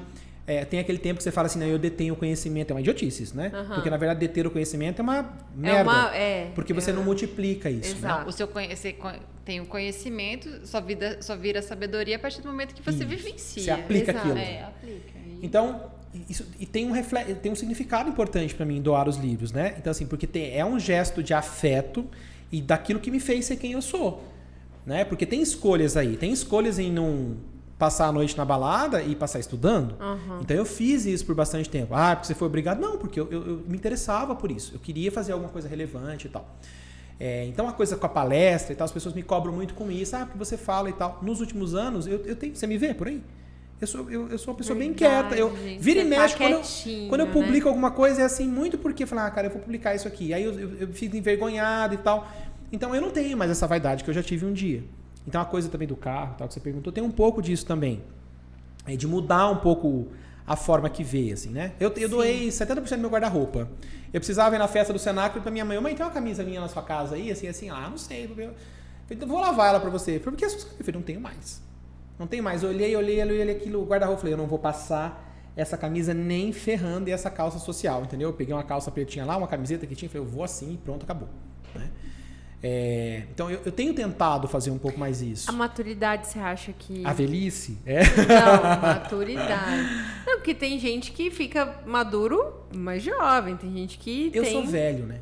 Assim, eu sou velho. Assim, eu sei, o, o Yuri, Você é o espírito, velho. o Yuri sempre falou pra mim assim, pra você ter uma ideia, eu, eu fui ter um tênis, eu tinha, sei lá, 25, Yuri. Cara, o Yuri vai saber falar isso, né? É, eu era um cara sisudo, assim, andava de social e tal, não sei o que, eu era muito jovem, entendeu? Porque precisava parecer mais velho. Porque eu tinha um monte de conteúdo que as pessoas não me levavam a sério. A Yara, quando me contratou, né, no primeiro, no começo eu fui funcionário e tal, e ela, eu contei uma história pra ela, dei meu currículo, ela riu. Porque eu tinha 20. Isso foi em 2005, eu sou de. É, então eu tinha 20 e poucos anos, 22, assim, 23. Eu saí da faculdade com 20 anos. Eu era bem novo. Ela olhou aquilo e riu, mas eu já tinha feito tudo aquilo. Aí ela pegou e ligou pra. Eu trabalhei na Dígito, né? Ela ligou pra Sueli, lá da Dígito, né? Pra, pra checar umas coisas, assim, das coisas que eu fiz enquanto trabalhei na DigiX, né? Que chama hoje. Uhum. É... Por isso, assim, porque eu eu era des- descredibilizado. Naquela época eu usava um cabelo cachopa, né? Tinha, tinha cabelo, viu? Você tinha Eu cabelo, tinha cabelo. meu Deus. É, então, eu fui mudando essa coisa aí e eu também fui ficando mais, mais quieto.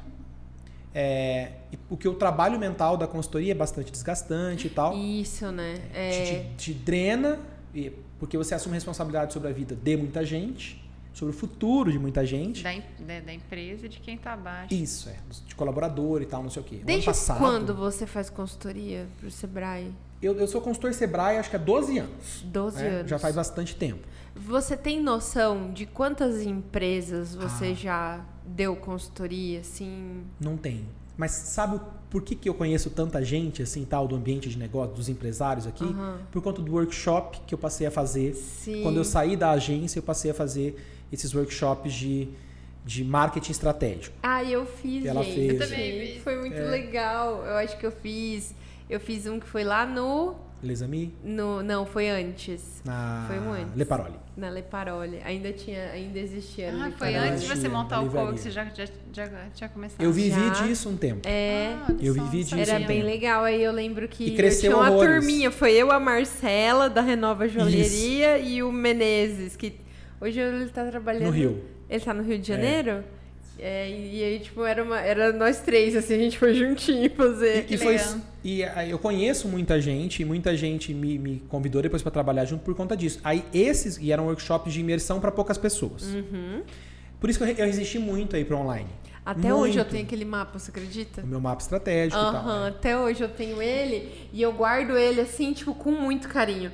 Porque quando eu tô com muita dúvida, e não só assim pra área do negócio, mas pra qualquer coisa que eu vou pensar, às vezes até tipo, ah, vamos fazer um quadro novo na rádio, vamos ter uma ideia nova. Ajuda a pensar. eu é. pego aquilo lá, eu abro assim na minha mesa, eu pego vários post-its assim, Vou eu vou dar um- escrevendo tudo. Vou te dar no PDF. é. É, e Então, eu- tá até E velhinho, isso, mas Thaís, eu tem tenho a ele até ver hoje. com essa Que legal, coisa é, de que eu falei que eu não era administrador, eu tinha muita, muita insegurança quando eu comecei então a ser consultor, porque o primeiro atendimento que eu fui fazer, eu fui fazer com outro consultor. O cara chegou lá de terno, no- numa vila.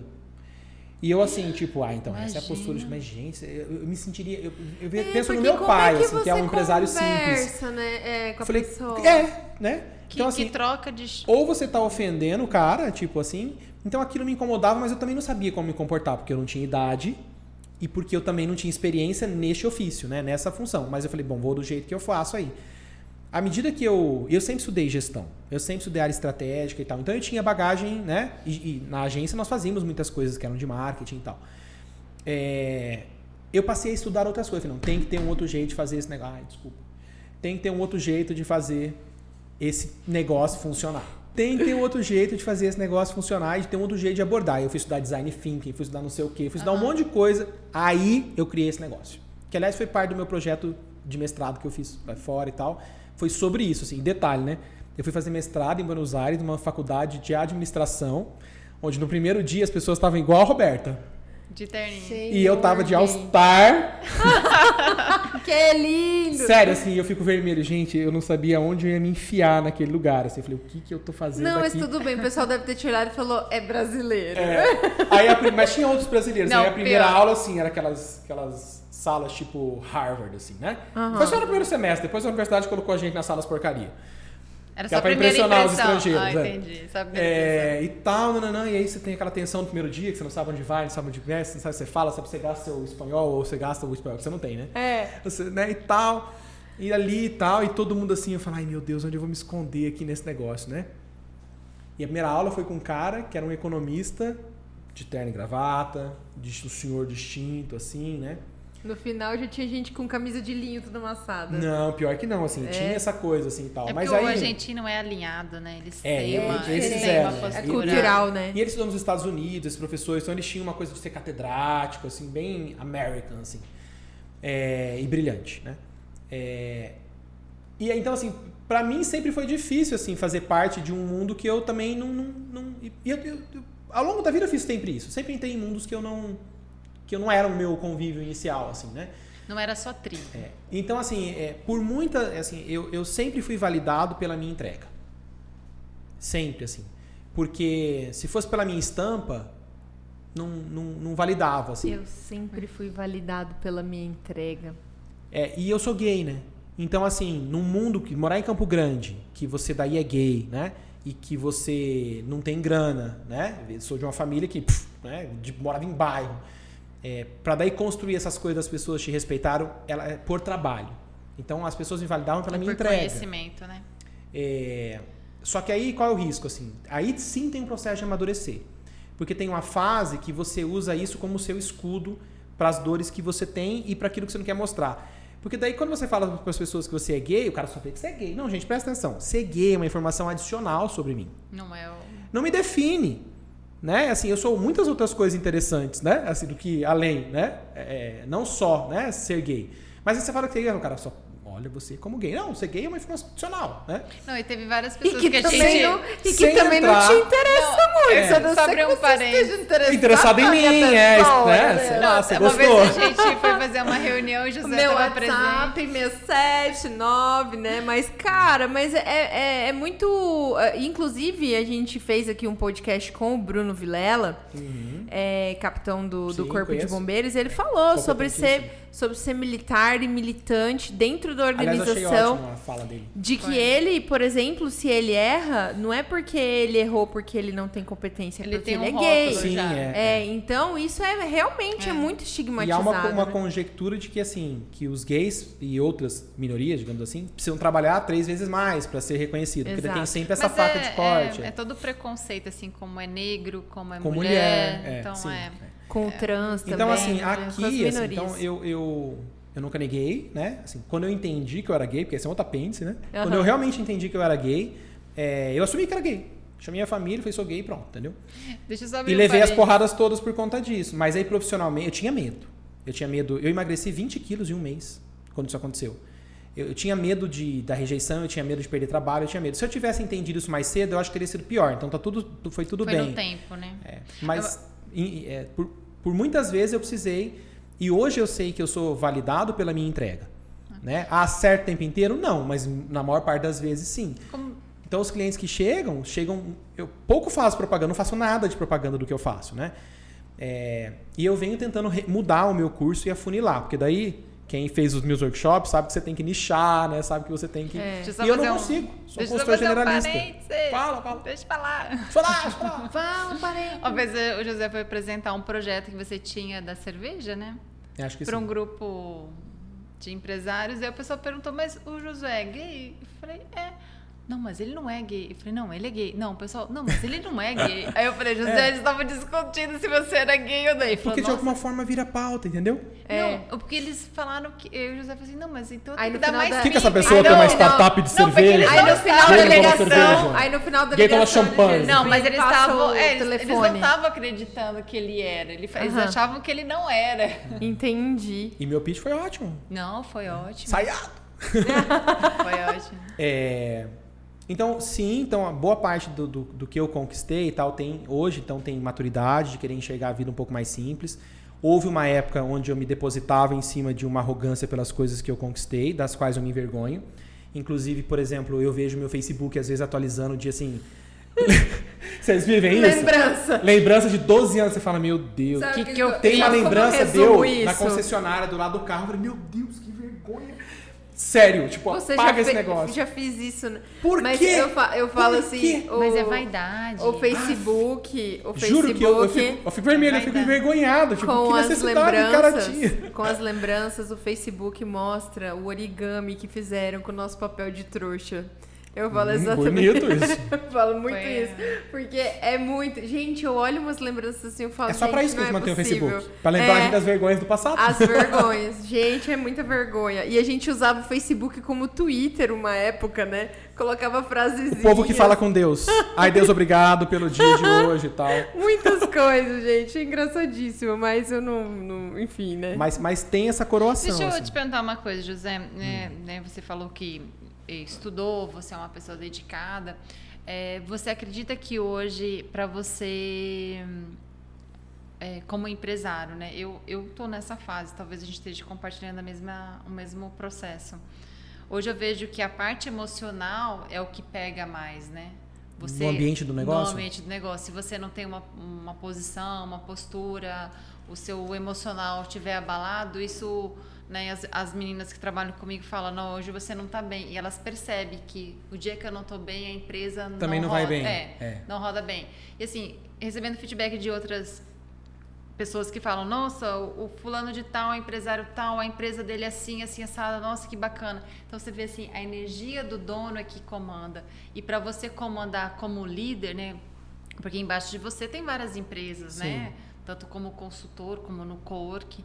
Então, assim, hoje eu vejo que você lidar com, com o seu aspecto pessoal, né? Lapidar, né? Igual você falou, você está se despindo de vaidade. Isso é um processo pessoal que você está fazendo, né? Então, você estudou tudo que tinha para estudar, claro que você não vai parar, né? Mas hoje eu vejo que no decorrer da nossa amizade você está cuidando mais do Josué pessoa. Ah, sim. Igual eu sim, falo, é. quando você vai cuidar de você, porque É. era tudo para todo mundo, todo mundo para todo mundo, A Roberta sempre falou isso pra mim, né? Porque eu nunca tenho tempo e não sei o que É, e tal. anos? não tendo ainda. Não, mas agora hoje eu te vejo melhor. Você tá com porte físico bonito, Mas tá eu mais buguei. tranquilo. Eu buguei. Há três meses atrás eu dei uma bugada. Como assim, buguei? Parou. Buguei, assim, de tanto trabalho, de tanta. Porque eu, eu me sinto muito pressionado, assim, ao ponto de eu falar assim, eu não quero ver o telefone. Eu acordo e falo, não quero ver o telefone, não quero ver o telefone, não quero ver o telefone. Nossa, então um estresse. Eu tava num- nesse ponto, assim, aí eu comecei a devolver. E assim, falar não pra mim é muito difícil. Então é um treino. Especialmente quando é trabalho, assim, porque tipo, a pessoa tá confiando em você, o futuro do negócio dele, né? É. É muito difícil. E eu precisei fazer isso e eu venho tentando fazer. Aí eu parei mesmo, passei uma semana offline, assim. Eu É, você precisava. escreveu no estado. Eu escrevi, eu faço essas vezes, porque eu não tenho obrigação de responder as pessoas no tempo que elas querem mensagem e sei lá por que outro canal. Né? O WhatsApp meio que normatizou isso, Não, né? e tipo, E- eu não e, respondo tipo, as não pessoas à noite se eu horário, não né? quero. Assim, É. os amigos, ok e tal. É, então eu dei uma bugada, eu precisei assim, olhar pra isso, ó, você está fazendo isso errado, né? Você precisa cuidar de você. Nessa história de não cuidar de mim, de viver em função do outro também, de cuidar sempre das coisas dos outros, é, eu também ganhei problemas de saúde. Então eu já tive uma bugada na época de, de, de agência e tal, é, por overbooking mesmo, digamos assim, né? Overbooking. É um overbook né, de, de, de inputs. É, e eu já, passei, já tive isso algumas vezes na vida. Mas eu tava sentindo que isso tava latente. Falei, daqui a pouco eu vou começar a ter crise vai, de pânico. vai ter de novo. Falei, cara, isso aqui daqui a pouco vai começar a me atrapalhar. E aí eu precisei fazer um download né, das coisas que estavam ali. Fez um backup. e o que, que é. Não, é umas coisas eu Aham, baixei mesmo, deletou. entendeu? Devolvi. Tinha, eu tinha uma empresa gigantesca, super legal, que eu super queria fazer esse trabalho, mas eu não, não tenho espaço mental e eu não tinha saúde. Eu tava bugado mesmo. Que é quando eu tenho um problema inflamatório. E eu comecei a inflamar. Assim, inflamar. Eu falei, então, a Era o mensagem corpo é... já, já O tava. corpo já, já tá inflamado porque já não aguenta, né? ele tá lutando contra você, né? É, contra a minha mente. E eu tenho a mente muito acelerada.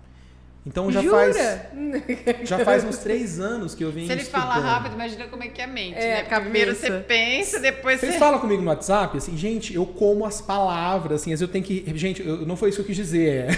Tinha um não aqui, né? Inclusive, se for discutir os partes pessoais, assim, às vezes tem que falar hoje não, desculpa, não foi isso, foi o não. É, eu precisei buscar esse tipo de, de entendimento, né? De, de conhecimento sobre como, como as pessoas que são assim vivem, né? É, e isso tem muito a ver com o negócio também, que você perguntou lá atrás sobre há quanto tempo é consultor e tal. Eu precisei desenvolver meus próprios métodos. É, e eu descobri o seguinte, que eu tenho uma mente caótica. E eu sentia muita culpa de ter a mente caótica. Por exemplo, a Érica, que é minha sócia da empresa de consultoria, nós estamos fazendo um trabalho junto lá, e aí o trabalho está em cima de uma planilha. Gente, eu tenho uma dificuldade. Eu gosto de planilha financeira. Olha, a gente tem uma teoria na arquitetura que o caos é organizado dentro da lógica dele. Da lógica dele. E aí, eu, nessa história de buscar conhecimento, assim, de tentar entender as coisas, eu, eu, eu, eu fui achar respostas para isso. E aí eu entendi, foi nesse momento que eu ia de All-Star da faculdade de mestrado de administração, lá na UCS e tal, tava tudo bem. Por quê? Porque aqueles impulsos que eu recebia, eles eram legais, eles vinham daquela forma. A capacidade de decupar e se transformar em outra coisa era minha. Então, é, eu entendi que tudo bem e que assim, tudo bem eu ter uma mente caótica, porque as pessoas criativas e quem enxerga o novo é porque está enxergando de muitos de outros jeitos. Se não for uma bagunça esse negócio, só que aí eu passei a ter armas contra mim. Então eu tenho agenda, agora tem Alexa. Gente, vocês Mas têm que ter agora é Alexa. moda fora Alexa, da agenda casa. pra mim a reunião da manhã do podcast. Obrigado. Sério, ela agenda. Eu tenho que ter Que agenda, lindo. eu tenho que ter. é, é, marcar tudo, eu preciso é, deixar as coisas encaminhadas. Aí eu, eu tenho uso Trello, uma série de ferramentas que para mim funcionam melhor do que a planilha. Tanto que hoje a Erika tá lá mexendo. Vamos transferir isso aqui para um Trello, porque eu prefiro visual. Uhum. Né? E o, o mapa estratégico Uhum. lá, ele é um plano de marketing aberto. Daquele jeito eu acho que eu entendo melhor. É todo mundo? Não. Mas gra- facilita São o as ferramentas que você usa para Eu- organizar eu fui o seu criando, caos. é, criando f- armas para mim mesmo, porque eu tenho que dar entrega, eu tenho prazo para entregar, eu tenho que. É, e aí eu aprendi a levantar cedo, sabe? Porque gente criativa Dormir bem. quer dormir, né? Essa história de trocar o dia pela manhã não funciona. A noite pelo dia para mim não funciona. Se você tem relacionamento comercial, se você é um artista que vai tocar só na noite, ok, na minha opinião. Mas se você é um cara que tem relacionamento durante o dia, não funciona. Então aprendi a acordar bem cedo e tipo e, e fazer as coisas que eu quero nesse período. Bem antes do negócio do milagre da manhã, viu? Ah, é? Bem É. antes do best-seller. Bem antes. O é. milagre Eu já da tinha manhã. esses inputs. É. Aham. É, Mas, mas sobre isso, é isso. Assim, da carreira de, de, de, De de consultor. consultora. Mas eu dei aula na universidade. É, foi professor. E a parte bonita de dar aula foi que eu queria muito dar aula. E eu me formei e aí na minha banca lá eu fui convidado para ser professor. Olha Foi só. uma bosta, na verdade, por quê? Porque a minha nota foi ruim. É, o meu Não foi trabalho. ruim, 9,7. Não, não, não. Foi, Mas foi ruim? foi ruim mesmo, assim. é, é, naquela época era assim, faz, você fazia apresentação e chamavam lá. é, você saía, eles deliberavam e chamavam de volta. E aí Uhum. a coordenadora maravilhosa, lá que é a Índia, né? Uhum. é, falou, Josué, e ela era minha orientadora, eu falei o seguinte, você. Você tá aprovado, é a boa notícia, é uma boa notícia, qual você quer? Eu falei, eu quero amar primeiro. Aí ela falou assim, amar é que o trabalho não é 10 e você vai sofrer com isso. É, porque você exige Aí eu falei, qual é a nota? mesmo. 7,8. Uma coisa assim. Eu falei, 7? 7? Como assim? Sou aluno, sou aluno 7, entendeu? Bom, né? É, interessante assim, que nessa banca estava formada por um. O, a- a- o cara que tinha cadeira. O mi- o meu trabalho era sobre marketing, que era sobre marketing e- emotional, ma- emotional marketing. Oh. Que era baseado no tal do marketing das experiências, né? Aham. Aí o, o professor, que era o cara que tinha cadeira e tal, ele rebentou a minha dissertação, minha monografia. Porque ele, ele era um cara que tinha cadeira de marketing, entendia bastante disso e tal. Ele questionou um monte de coisa e que disse que a teoria era rasa, que aquilo ali não sei o que. Ele pauleou, assim. E aí isso pesou. Aí tal. depois que acabou o podcast, você me conta quem era. É. Aí, mas assim, até acho que sobre a ótica dele, ele tinha a ótica dele. Ele era um cara conservador e tal, né? Do marketing e tal. Aham. Administrador, Ah, tá. né, no curso de comunicação, né? É, e aí, assim, Eu fiquei magoado mesmo. Eu falei, gente, mas sério mesmo que esse negócio. Tá, tá um lixo então esse negócio. Eu falei, qual que é a boa notícia, né? Eu falei, a boa notícia é que a universidade quer te contratar, depois eu quero te contratar para ser professor assistente, né? Pois, na verdade, eu falei assim, depois a gente tem uma conversa é, depois tal. Aí ela me chamou no outro dia para falar, eu quero que você venha trabalhar com a gente aqui para ser professor monitor. Isso. Que tinha na agência experimental. Então eu fui, fiquei com a agência experimental, depois fui professor auxiliar, ou seja, dividi uma disciplina, auxiliava um professor, né? Aí depois substituía o professor, né? Era substituto, aí até que eu fui professor assistente, até que eu fui professor titular. Tinha uma disciplinas que eram minhas, né? Uhum. É, e até o momento que daí a Índia se, se ausentou, né? Para ganhar um bebê. E ela falou assim, ó, quero que você fique na coordenação. Eu falei, gente, então assim, acabou que eu fui eu coordenei por um breve período, né? Então o curso que me formou, né? Ai, que legal. Então para mim, e um curso que me formou com muita dificuldade, porque eu tinha muita dificuldade financeira de pagar a faculdade, muita assim. Então os professores me ajudaram demais. Eu devo muito à Índia, devo, nem gosto de falar sobre isso, que eu fico emocionado, né? Devo muito à Índia, devo muito à Cíntia Silveira, né? Então, me... por isso que você tem esse âmbito era... de sempre ajudar, porque você quer retornar Nossa, o que te eu fui muito ajudado. Né? Se essas então... pessoas tivessem me ajudado, eu não teria feito a faculdade. Eu entrei devendo e saí devendo, gente. Uhum. Né? Então, assim, eu estava sempre atrás de bolsa, eu estava sempre atrás de trabalho. Então, o povo, ó, oh, José, tem um cara, eu faço. Né? Porque eu precisava também. Eu queria aprender, né? E Além sabia... de aprender... E eu sabia que se eu ficasse perto dessas pessoas que eu admirava, elas eram competentes, né? São até hoje, né? Brilhantes. Sim. É, eu sabia que se eu ficasse perto dessas pessoas, que eu, tipo, cara, eu ia aprender com elas, né? Então eu, eu, fui muito privilegiado por ter essas pessoas, entre outras pessoas, né? Mas eu tive muita ajuda. E, gente, eu vendia tudo na faculdade. Vendia doce, eu vendia tomate seco. Né? Porque eu não tinha grana mesmo para pagar. Assim, a, naquela época, um salário mínimo era tipo 250 reais, 180 reais. E por fim, era. A faculdade era tipo 600, entendeu? 500. Não dava para pagar. Hoje o cara trabalha e tal, qualquer coisa ele consegue ali pagar a maior parte e tal. Né? Naquela época era diferente, né? É. Então eu fui muito ajudado. E é, talvez seja isso, né? Assim, eu, eu, eu tenho um senso de gratidão, assim. Eu, eu é verdade. Era eu acho que caro. quem é muito é dado, né? A gente muito é cobrado também, né? É, e quando é conhecimento, se eu por isso doar os livros, uhum. né? E que eu demorei para fazer isso. É um apego idiota, porque eu tenho muita coisa em, em Kindle também, né? óbvio não precisa mais ter, né? E, e, quando você é professor, e quando você é pesquisador, e quando você precisa de informação, é ótimo que você, opa, Grifa. que você rabisca tudo ali e tal, né? E anota e ele fica as anotações ali. Então você eu aprendi, né? Porque eu tinha uma resistência com o Kindle, de... gostava do papel e tal, né? Essas é. Não pode riscar o livro. Não, o meu livro é tudo rabiscado. Nossa, ah, os meus também. Anotado. Assim, Mas tem gente que não Grifado, gosta. Grifado, rabiscado. Bom, mas eu falei várias coisas aí a respeito do minha, meu processo profissional. Eu pincelei aí. Sim, é, eu queria saber o seguinte: você falou, pô, eu tive dificuldade para pagar a faculdade e tal. O Josué, ele nasceu em Bataiporã. Foi. Depois foi pra Rondônia. Também. E aí? Como é que foi isso? Tipo, você, em Bataiporã, você lembra disso? Não, não. Você era muito pequeno, você só nasceu e saiu. Eu nasci 20 de novembro. Eles se mudaram em fevereiro para Rondônia. Ah, nossa, super Então eu rápido. fui criado em Rondônia até os 9 anos, aí voltamos para cá. Campo Grande. Isso, é. Então tá. eu fui, fui, criado numa pequena cidade chamada Espigão do Oeste. Espigão é, do meu, Oeste. Meu pai mexia com madeira e aí, né, enfim, foi tirar madeira lá. É, Rondônia, né? Nas reservas dos, dos índios, tudo isso. perdão, senhor. É, perdão, senhor. É, e a minha mãe era professora. Naquela época, quem tinha formação superior era uma a cada um milhão. E ela foi muito bem colocada lá, né? É, então era, foi bom para eles, enfim, entre todos os altos e baixos familiares, né? A gente voltou e aí eu fui criado no bairro aqui. Eu morava no bairro universitário. Universitário, perto da Federal ali. Isso, é. Uhum. é. E eu sempre quis, eu tinha essa coisa de que. Eu tava pensando sobre essa reflexão, né? Do que, que você queria ser quando você era criança. Sabe essa pergunta? Uhum. Assim? Nossa, eu queria ser muitas coisas, assim. Mas eu tinha uma coisa de querer ser cientista. Olha que legal. Quando eu descobri que ciência era basicamente conta, porque eu não tinha habilidade nenhuma matemática. Em matemática. Eu não, eu não tenho inteligência matemática, assim, né? Uhum. Não tinha, precisei desenvolver. Ah, eu também não, gente. Mas se você quiser mexer com dinheiro, você precisa finança, você precisa entender é, disso. Né? É, negócio. E foi bom para mim. É, mas eu sempre tive a coisa de ser criativo, eu aprendi a tocar piano sozinho. Então, Mas é autodidata também. E, né? exato, é. E eu, eu, eu, sou uma pessoa que eu, eu tinha muita consciência de mim, criança, o que era o inferno. Porque pensa você pegar uma consciência e implantar num ser que não consegue dar, vai da sala para cozinha e mandam você tomar banho e ir pro quarto, né? Então eu, eu me sentia muito preso quando era criança. Eu lembro de dias assim, com três anos, sabe?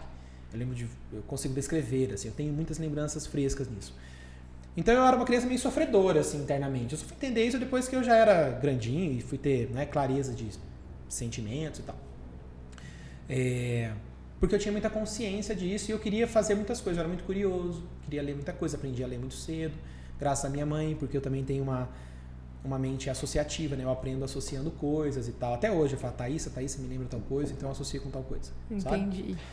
Tipo, tem a cachorra da vizinha? Uhum. não, não Poxa, é isso. Né? Não é isso. é. Valeu, Josué. É, valeu. É, E aí, assim, eu, eu- eu sempre fui criativo e tal, e aí entrou essa coisa de querer mexer ou com tecnologia ou queria mexer com publicidade. Aí a publicidade entrou em mim, não saiu, porque tinha um pouco de deslumbre também, né, do, do que você acha que é ser publicitário, né, do que te vendem. Mas na verdade os nossos pais, assim, eles, Eles não sabem o que a gente demoram faz. pra entender, né?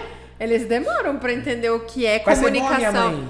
Ver é, o podcast pra vai- saber. O que, que você então- faz? Ah, faz isso aí. E, e eu lembro, eu falo isso porque dentro da minha casa, quando eu falei que ia fazer jornalismo, as pessoas imaginam televisão, né? As pessoas imaginam, tipo assim, ah, Jornal. é o jornal, a pessoa lá na televisão, mas não imagina a quantidade de outras possibilidades que tem dentro do E mercado. quanto né? trabalho tem off, off câmera, né? Tipo, o que E tem eu pra falo trás. assim, Os esses dias né? me chamaram lá na Estácio para dar uma palestra para o pessoal do curso de administração. Falei assim, gente, vocês, vo- não, vocês administram, vocês é tipo um verbo, tipo o publicitário, o que que ele faz? Ele publicita, o jornalista, o que que ele faz? Você- é uma ação. Vocês estão entendendo a importância disso? É muito difícil a gente explicar a Gostei. comunicação, Nossa, não boa, é? Gostei dessa. Porque Mas é ao mesmo tempo foi muito entender. bom. Assim, é muito bom ter essa possibilidade, Sim. né? Só que você é criado para ter o emprego e tal, não sei o quê. E eu segui essa, esse caminho, né? Eu queria. Então eu comecei a trabalhar cedo, eu trabalhava com meu pai, meu pai tinha loja, Uhum. e levantava cedo. E só que assim, na loja, meu pai ensinou a gente a trabalhar. Então era loja de material de construção, então assim, trabalhava, né? Carregava material, tanto que eu tinha um problema com a área de construção, eu acabei voltando, né? Oh, meu Deus. Não, e ele gosta, né? É, acabei voltando para isso. Na verdade, ele abre os escritórios para desenvolver o lado arquiteto É, pra eu dele. poder arquitetar, é. É, Então, trabalhei com meu pai, né, nesse, nesse processo, a minha adolescência toda. É, estudava à noite, daí quando fiquei grandinho já, né? Eu estudei em escola pública a vida toda, até a oitava série. A oitava série só que não estudei em escola pública, mas estudei uma escolinha de bairro, assim, particular. É, e fiz latino-americano, que era a escola que pobre conseguia pagar naquela É. geração, né? Pra fazer cursinho e Era, terceirão. era a melhor festa junina de Campo Era. Grande, gente. E aí houve um momento que, assim, essa coisa do meu pai se desfez e tal, e aí eu precisei procurar um emprego, e eu fui trabalhar no Mercadão. Esse foi o meu primeiro emprego, foi trabalhar no Mercadão. No Mercadão Municipal Foi. aqui? Eu lavava queijo no Mercadão. Que legal! Como é que era? Você tinha quantos Aí ele anos? fala, não, Thaísa, não era legal. 15, Ah, 15. 15 anos. 14, 15 anos. E, na verdade, eu não lavava queijo. Aliás, eu já fiz uma palestra sobre isso. Ah, eu não Lembra? assisti essa, eu acho. Quando fazia o Impacta, me chamaram, Ah, eu fiz uma palestra que era sobre marketing de queijos. Eu fiz uma palestra sobre isso. Ah, eu, eu, não, eu não cheguei a pegar essa, O barato do queijo era o seguinte: é, era queijo basicamente. E tipo, várias coisas me incomodavam. A organização me incomodava, a sujeira me incomodava, várias coisas me incomodavam. O cheiro me incomodava. E ele era muito rígido comigo e, e com uma preocupação muito grande com roubo, assim e tal. É, muito embora tenha sido indicado pelo meu pai e tal, mas ok, né? E outra coisa que me incomodava era o seguinte: as pessoas chegam lá no mercadão para comprar queijo e fala, aperta o queijo assim e fala quero esse e rala. Na grande maioria o queijo vai ralado porque é para fazer coxa, sei lá, o que, que faz? É, chipa, pão Tá. de queijo, sei lá, Mas fazer. as pessoas tocavam Sopa paraguaia. Sim. Antigamente, É que agora, é que agora né? tem, é que agora que tem, tem Covid, mas é. antes, é, não, eu apertava o queijo bonitinho, é esse que eu vixe, quero. Mercadão ainda, filha. Né? Coisa, Aí, ó. Eu É, ficava é o assim, sabor. Esse aí que tá É o sabor. vitamina é, S. vitamina S, né? É, exato. da sujeira. eu ficava incomodado com esse negócio. Eu falei, sabe por que que a gente não, não rala isso e vende meio pronto? Não, não, porque as pessoas gostam, é fresco. Mas a gente podia fazer, não, não, esse negócio assim, ah, tá bom. Aí teve um fim de semana lá que o seu Zé foi viajar. Você ralou o queijo.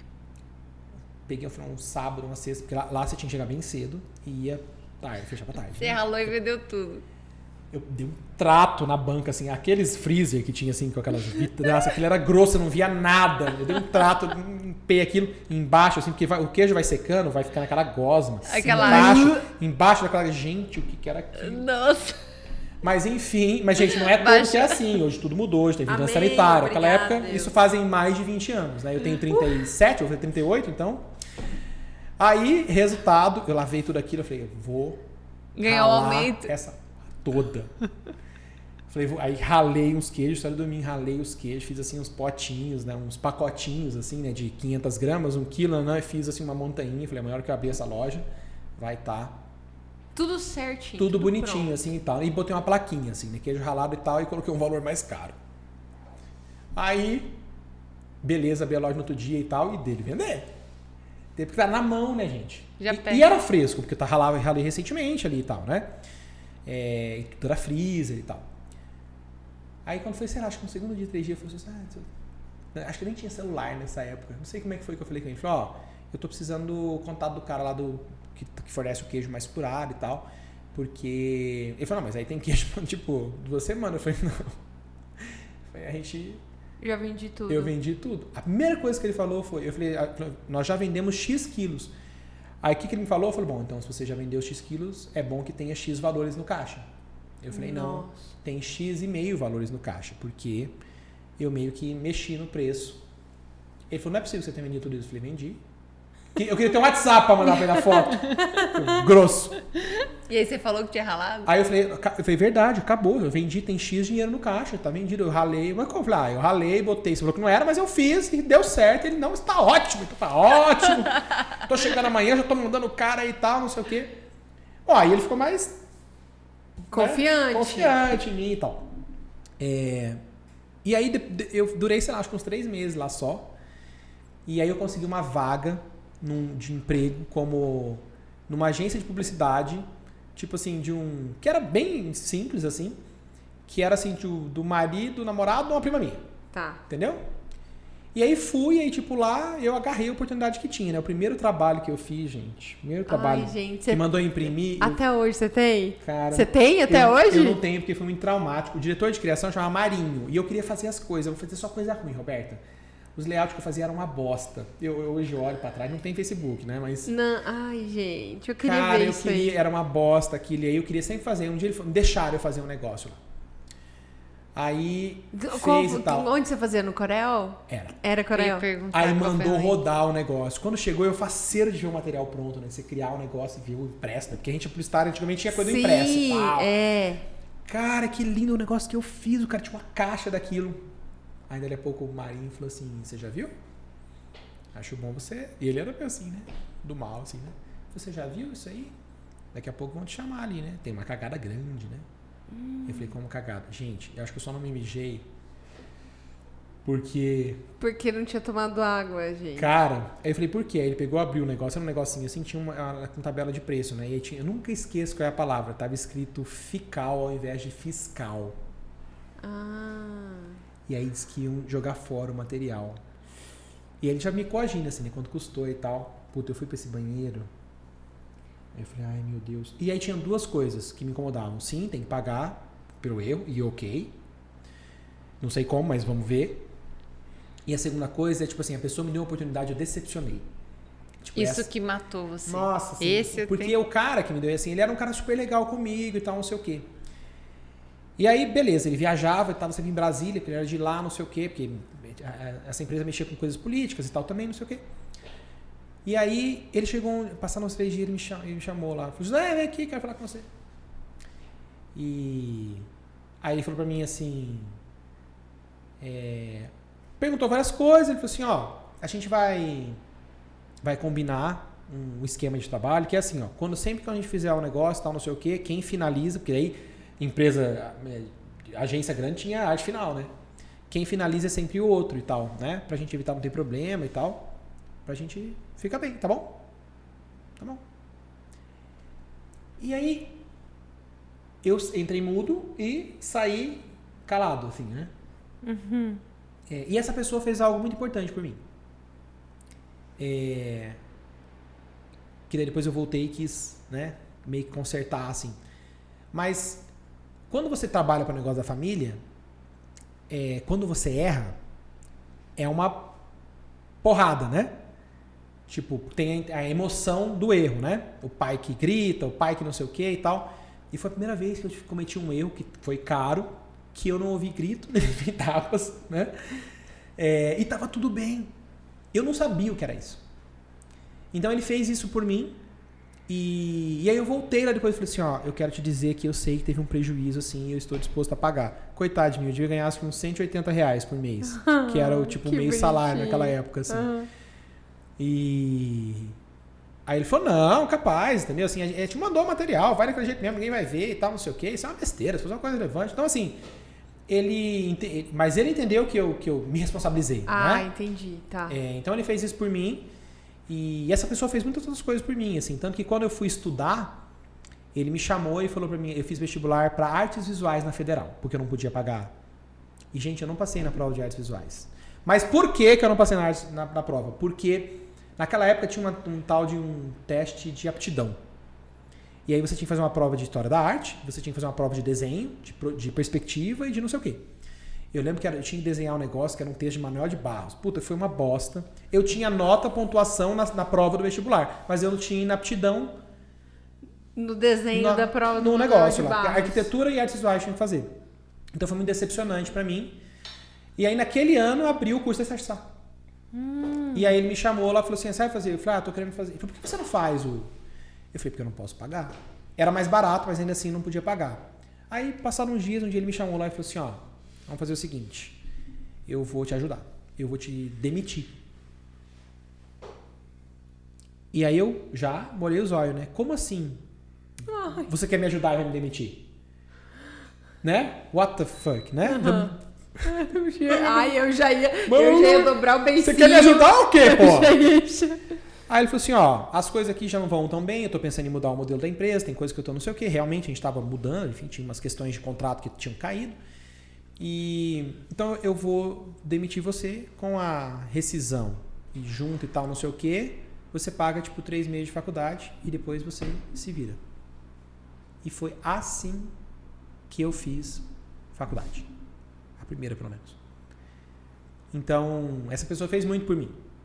Né? E essa pessoa também, eu convivi com essas pessoas e elas, elas tinham muito de, de conteúdo, assim, né? O Jeová, era um cara inspirador, assim, esse povo que, né? É, foi pra rua, né? Uhum. Sabe, assim, eles tinham essa coisa que era muito, um mundo muito diferente de mim, assim, eles tinham essa coisa bem... É, me ensinou muito sobre música, sobre política, sobre uma série de coisas, sobre a ótica deles, né? Então me ajudou a formar muito do que eu queria também, né? do que eu, do que eu me tornei, assim. Né? Então eu sou muito grato, né? Música nordestina, então, né? Ele só via Geraldo Azevedo, até hoje eu amo Geraldo Azevedo e tal. Ai, então eu tinha legal. uma relação de gratidão, acho que ele nem sabe sobre isso. Mas então eu fui muito ajudado. Assiste o Me Conta Podcast, que Assista você vai saber. o Me Conta Podcast, é. é. Ai, que, que bonitinho. Então acho que é isso, assim. Acho que eu sempre fui muito bem ajudado. Ok, disso eu fui para a faculdade, e da faculdade eu fui saindo, daí eu fui trabalhar na Digito. Trabalhei na lá Digito. por quase três anos. Foi muito bom. E eu consegui esse emprego na mesa de bar, porque eu queria muito esse trabalho. Eu tinha um amigo, o Saulo, que foi trabalhar lá. E ele disse, ó, marketing da empresa é uma bosta. Então eu dei uma estudada na empresa assim. Eu falei, ó, um dia o meu chefe lá, o Wilson, vai que o Saulo tocava, né? Ia tocar no bar, eu falei, isso é agora. Desculpa. Bruno. Desculpa. Isso é agora. É, pra sincronizar, gente. É, uh -huh, claro, dá, dá, certinho. E aí, eu falei pra ele, eu joguei, eu falei, cara, eu tô procurando um trabalho, eu tenho umas ideias assim, assim, assim. E ele gostou do meu... Sua apresentação. Da minha atitude, né? Eu vou, vou, te apresentar pra minha sócia, então manda uma mensagem, assim, me liga. Aí eu liguei, tipo, tipo terça-feira, assim, sabe? Ah, vou ligar, vou ligar. E aí eu fui conversar com a Sueli, com ele e tal, eles me contrataram. E eu tinha um monte de ideia louca, e ele apostava nas minhas ideias loucas, a Sueli também e tal, não sei o quê. E foi um divisor de águas para mim, porque é o seguinte: eu fui contratado com uma remuneração muito alta. Eu ganhava uma remuneração que, eu, que já era salário grande para hoje. Mas, tipo assim, eu dava a vida pela oportunidade. Então, eu trabalhei feito um tanto que foi eu que fiz a marca, fiz o nome, fiz um material de produto, tudo. A gente era louco, eu isso, criava umas coisas, queria vender pra Visa, a gente ia pra Visa São Paulo vender, entendeu? Porque eu era. Eu tinha 17, sei lá, 18 anos, assim, né? Que então legal. essas pessoas também acreditaram em mim, né? É, E tem uma coisa assim, que eu nunca quis trabalhar em agência, é, embora eu queria muito, mas eu tinha, não sei, eu gostava da, mais da parte marqueteira, embora eu trabalhasse com a criação também ali e tal. É, até que eu fui parar, é, eu saí, fui, fui trabalhar no interior um tempo, em umas universidades lá, acabou não dando muito certo para fazer a parte marqueteira de vendas. Vendia e tal, não sei o que, as pós-graduação, na época que explodiu essa coisa de vender pós-graduação, Uhum. para vender para município e tal, não sei o que.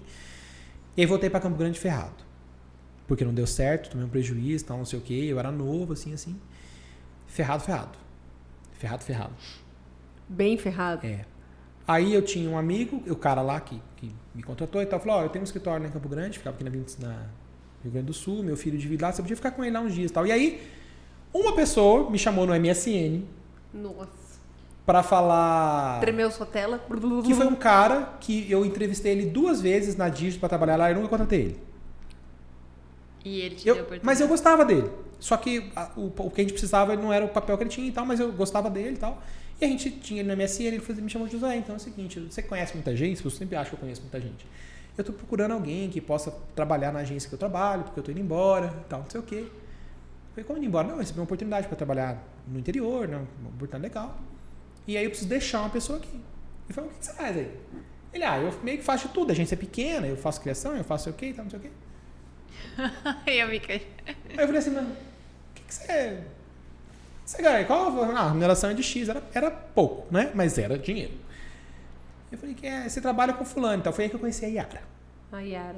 É, foi aí que eu conheci a Yara. E aí, é, eu falei, ô, ô Dirley, chama. Eu falei, Dirley, eu tô interessado nessa vaga. Eu falei, mas você? Eu falei, ué, super eu, tô super precisando e tal, recomeçar, voltei pra Campo Grande, né, dei uma valorizada no passe, né? Era Aham. mentira, claro.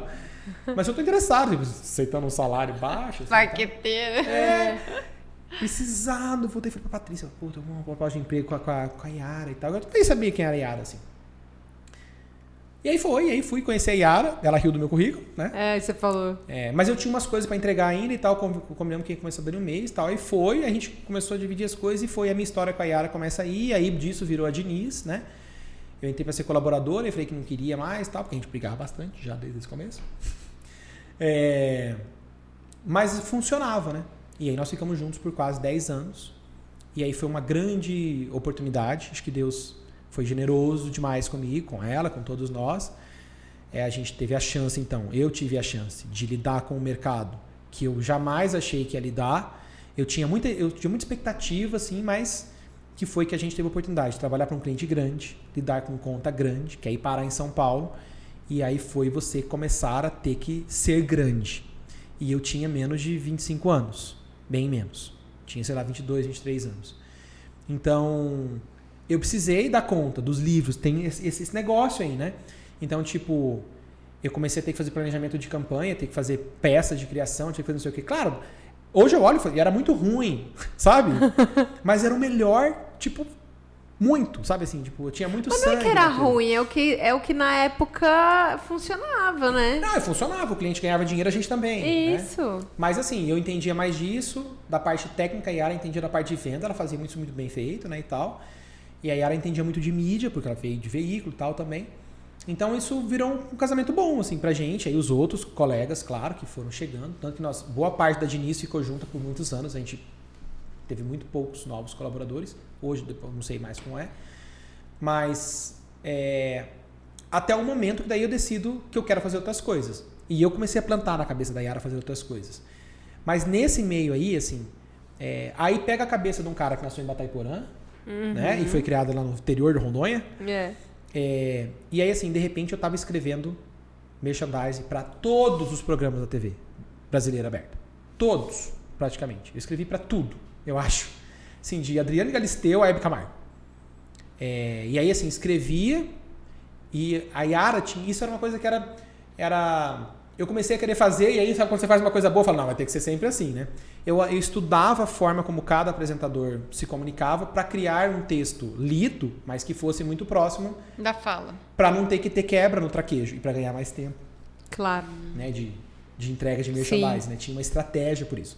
Aí eu comecei a desenhar estratégias nisso. A gente fez um bloco na, na Praça Nossa que eles nunca fizeram na história do programa, em, sei lá, 50 anos de programa. Que aí comecei a usar os personagens, aí criava uma história nisso para poder vender o merchandising do cliente. Então ficava no ar às vezes 5 minutos aquele negócio, né? Então, assim, era estratégico e tal. Então, só que quando no começo isso foi muito impactante. Eu lembro com o primeiro merchandising que eu fiz, quem fez foi o Gilberto Barros, que era Boa Noite Brasil, na Band. Aham. Aí, assim, aí era né, lá na frente e tal, não sei o que, e eu lá atrás, assim, ah, aí DV financeira vai entrar DV financeira e tal, eu olhando daqui dali e tal, né? Daí entram as TVs e tal, o povo chega ali, que era, e nesse caso era lido, né? É, era um, tinha um para tudo, assim, e tal, não sei o que. E aí, assim, eu fiquei muito emocionado. Ai, que Ah, o cara tá lendo meu texto, o É. né? O cara tá lendo meu texto e tal. E tá aí, chegando você tá lá em chorando Bataiporã de volta. chorando, querido. E chegou lá em Bataiporã de volta. É, volto eventualmente lá pra É, ver meus va- avós, né? meus, meus primos, tenho tios que moram lá e tal. Mas, é, e com orgulho desse- da história toda. Não tem Claro. problema com isso, né? Mas eu, eu tive gratidão. É, eu tive gratidão, assim, tipo, puta, que, que, que, que loucura. É claro que dali, tipo, seis meses isso era muito normal. Então, e, e eu nunca tive tietagem. Nunca tietei, eu não tenho foto com arte, nada. Eu nunca, nu- nunca, nunca tive isso em mim. Não, não rola. Mas eu, eu tive essa oportunidade, assim, né? Tem até um videozinho no meu, no meu Facebook da Hebe, né? Mandando um beijo e tal, não sei o quê, né? A Hebe se foi. Mas eu tive a chance de, de conviver com uma estrela da TV. Ai, mas é a É uma né, estrela, cara? Nossa, É? Qualquer um ia querer postar um vídeo Como com que a não, Hebe, né? É. E aí depois a gente fazia um vídeo de entrega da promoção. E aí eu mandava uns textos e pedia pra eles lerem, pra puxar um saco do cliente, assim, né? Claro. Pra garantir a nossa entrega e tal. Lógico. E aí tinha, tem, a gente tem vídeos com isso, até hoje eu devo ter isso lá. É, tudo dava muito trabalho, obviamente. A gente lidava com o mercado financeiro, a cobrança era uma loucura, era um desespero, a gente tinha um nível de estresse Altíssimo. altíssimo, né? Mas eu tive a chance de trabalhar dentro do banco também, com a área comercial. Então a gente não, eu não dava com marketing, a gente dava com a área comercial. Porque tinha tudo, no fim, tinha tudo a ver comigo, assim, tinha tudo. Eu não era bem criativo, assim, é, arte- é, diretor de arte, né? Eu era outra coisa, né? A minha habilitação em comunicação é redação publicitária, né? É, Aí depois vem a figura de planejamento, então eu criei a estrutura de planejamento para lidar mais com a parte da estratégia das campanhas e tal. É, e eu me lembro muito claramente que um dia gente foi atender um cliente X e eu fiz a proposta, mas eu, um cliente gigantesco em São Paulo, a maior seguradora do, Brasil, do mundo, não sei o quê. E eu fiz uma proposta pro cara e eu falei, ó, mas eu tenho uma outra ideia. Porque eles tinham um milhão e meio de verba, acho que era isso, para lançar um produto X numa determinada localidade. E eu falei, beleza, tá aqui a campanha, tá aqui as coisas e tal, né? Tinha, tinha 3D, assim, era muito difícil você ter 3D. Não tinha tecnologia nessa época, tinha um carrinho anjo, tinha uma animação, assim e tal. Ilustração. E aí ele. Eu fiz a proposta e por fim eu tenho uma outra ideia e tal, não sei o quê. E aí quando eu fiz a ideia, o diretor de marketing, a pessoa não gostou muito, assim, da minha. Tipo, ah, isso aqui é ruim, vamos, vocês podiam pensar em tal coisa e tal. Aí nesse de lá a Yara falou pra mim assim. A Yara podia ver isso, hein? A Yara falou pra mim assim. É, você viu o que você acabou de fazer? Que a Yara, né? Brava, né? Eu falei, como que eu fiz? Eu falei assim, ah, você acabou de tirar X mil do nosso bolso. Porque na lógica de agência, aí a agência é empresa, correto? Sim, precisa faturar, precisa vacacionar, dava certo. Porque assim, ó, se a gente tirar essa verba de. A agência ganha 20%, eu não sei como é hoje, ganhava 20%. Então, verba de 2 milhões, volta 400 mil para conta né, da agência, fora os honorários de, do trabalho mesmo. Né? Tipo, a sua ideia é maravilhosa e tal, não sei o quê, e o diretor de marketing não gostou, né? Ela falou assim, eu acho que você devia mexer com esse negócio de consultoria mesmo. Né? Porque não precisava da publicidade para fazer o que eles queriam, para entregar o resultado que ele queria. A gente tinha parceria com a BV, tinha um monte de loja credenciada, falei, vamos fazer uma parceria, vamos botar nada. todo mundo dentro das lojas. Se vender um por semana é igual a X mil vendas por mês, você não vai precisar desse negócio. Então, assim, eu enxergava isso assim, entendeu? É claro que pelo negócio da agência eu tinha que achar um jeito. Eu, eu não descartei. Eu falei, ó, tem essa campanha, mas que tal a gente também desdobrar isso numa outra ação e tal, né? Não era uma ou outra, né? Aí E- o cara deixou a campanha pra. Não, e aí a Yara falou pra mim assim, é, né? Você viu o que você acabou de fazer, né? E tal, você tá tirando dinheiro do nosso bolso, com a sua ideia maravilhosa. Eu acho mais é que você tem que ter uma empresa de consultoria mesmo. É, e eu nunca esqueci isso também, né? Então, em determinado momento, eu enchi o saco e comecei a dizer pra ela, vamos criar outras coisas. E nessa história a gente começou a criar coisa, né? Foi assim que a gente criou uma empresa para fazer é, assessoria comercial. É, foi aí que a gente pegou a Casa Cor para vender, porque a Yara gostava muito dessa coisa de arquitetura. Muito, a Yara tem muito bom gosto e tal. É, a gente fazia muitas coisas, né? Tinha os imóveis e tal. É, e eu sabia que ela ia gostar disso. E eu, nessa época, eu nem sabia que eu gostava tanto disso. Né? Da arquitetura e tal. É, e aí nós começamos a experimentar outros negócios. E foi legal. Aí virou um grupo. Aí nós compramos a revista. Quer dizer, A revista nós ajudamos no processo de criar, só que era muito sócio, né? Era eu, Yara, Luiz Pedro Scalise, André Furquim, nem lembro mais quem que era. Todo mundo. E aí chegou um momento que assim, ah, era muita gente, claro, nós somos todas pessoas, e todas pessoas diferentes, né? É, mas todo mundo era brilhante, pô, pelo amor de Deus. Sim. É, e aí ficou assim, aí falou, ó, vamos largar a mão nesse negócio, vamos tocar nosso negócio, deixa eles aí. Dali um tempo, um dia, o Luiz chegou lá e falou, ó, vocês não querem pegar a revista e tal, porque também o André tá pensando em fazer uma outra coisa, não sei o quê, nananã. Eu falei, então aí peguei a revista pra mim. Eu fiquei muito encantado com o negócio da revista. É, com a ideia. Aí, assim, mergulhei nesse negócio, criar projeto editorial, não sei o que. Eu queria ter um, um veículo sério, com projeto editorial. Eu me esperava muito na Trip, né? Aham. A gente queria ter a Trip, né? Assim, que a gente vende anúncios, não vende ideias, né? Achava o máximo aquilo. É, e aí foi, foi isso. A gente teve outras coisas. Depois veio a Morar Mais por Menos, que a gente também teve. Como o grupo virou grupo, né? Virou grupo da NZ, a gente passou a ter várias coisas e tal. Mas uma hora eu me sentia muito sobrecarregado, assim. Eu lembro de um, de um momento em que foi todo mundo para Miami, um final de ano. E eu fiquei, porque a gente tinha acabado de ganhar uma conta de uma empresa bem, que eu não gostaria de falar aqui, gigantesca, que acabou de entrar em concordado fechou. É, que a gente queria muito essa conta e tal, local, porque a gente tinha muita coisa fora, mas não tinha local. Tinha Shopping Campo Grande, tinha umas coisas, precisava de mais presença local. E eu marketando, né, para conseguir a conta mesmo, assim. né? Já tava fazendo, mas você sabe, né? A agência, o cara fala, dá aí, Sim. daqui a pouco a gente faz um contrato, daqui cinco anos, né? E eu fiquei, mas eu fiquei numa boa. E assim, então eu, come- eu fazia muito essas escolhas, assim, pelo, pelo negócio, tá? mas aí eu enchi o saco, terminei uma relação nesse período de muito tempo. E, e aí eu virei adolescente. É, e quis experimentar outras coisas. Aí fui para os Estados Unidos, fiquei, sei lá quanto tempo, uns meses lá. E, e aí vi o mundo um pouco diferente. né? Eu queria fazer Miami Ed School, porque quando eu era fazia faculdade era muito chique fazer Miami Ed School. Tinha no Brasil, era super caro e tal. E aí eu assisti umas aulas da Miami Ed School, assim, porque eu tinha grana. E eu também não falava inglês direito, né? Ainda não falo.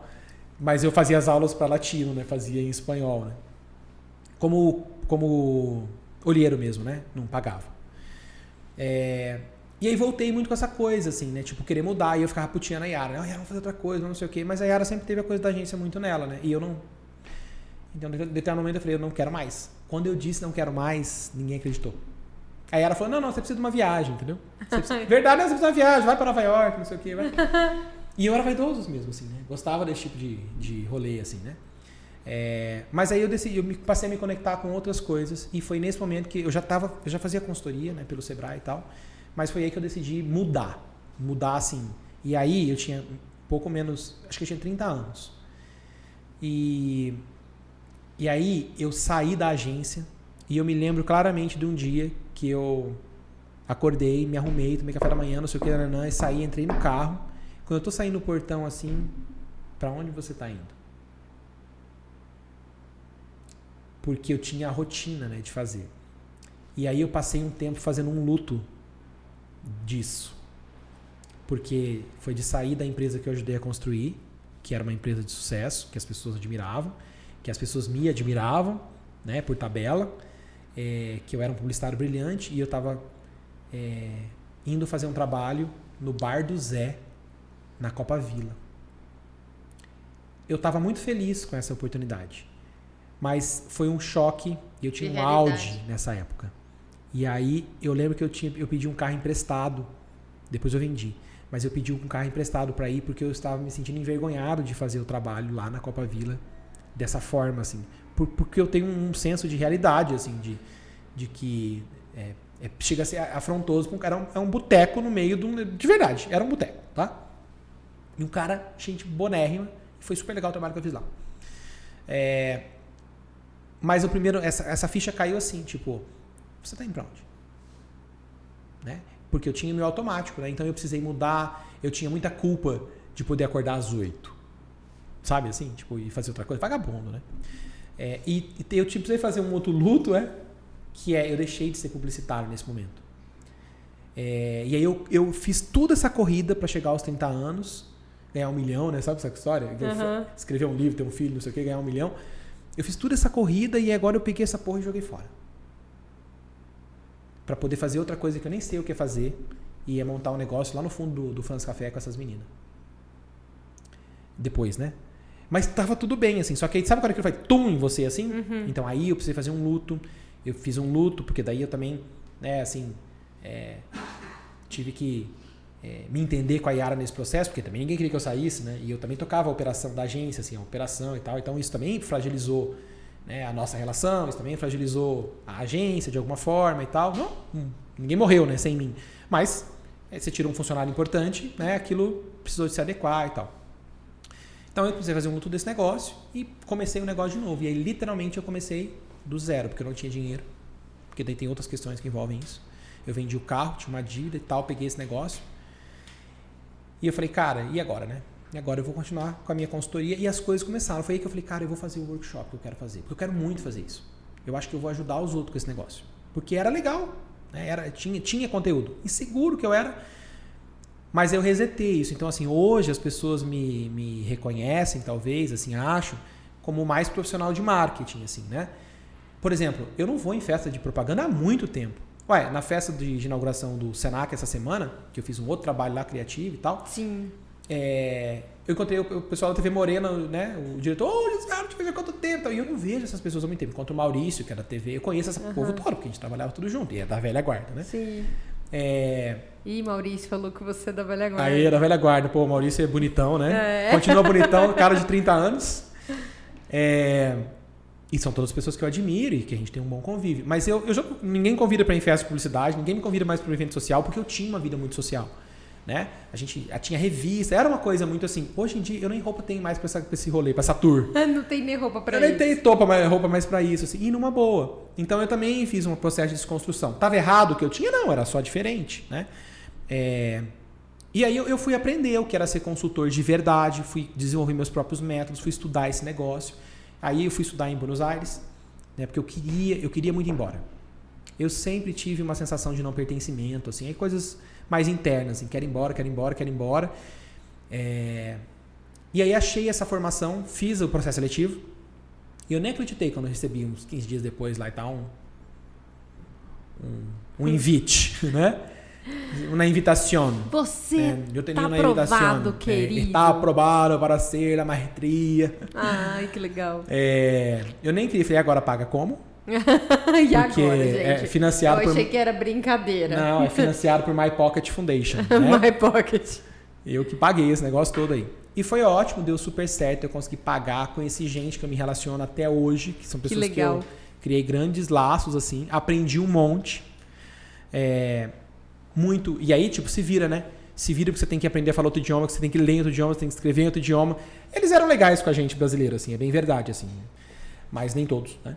E você tem que se virar ali e tal. E era um negócio de ir, né? Ia, ficava acho que dois meses, voltava, ficava. Então tinha que ter grana pra esse vai e vem, alugar casa. E eu quebrado. Quebrado. Aí os amigos chamavam pra ir em tudo, né? E o pessoal que me convidava não tinha grana, não, hein? Nossa. Eles queriam ir pra balada, tinha os amigos que tinham outro. outro, outro... Cada um tem o seu background, né? O meu naquele uhum. momento era, né? E eu era coxinha com isso, assim, sabe? Tipo, ó, eu tô aqui pra estudar.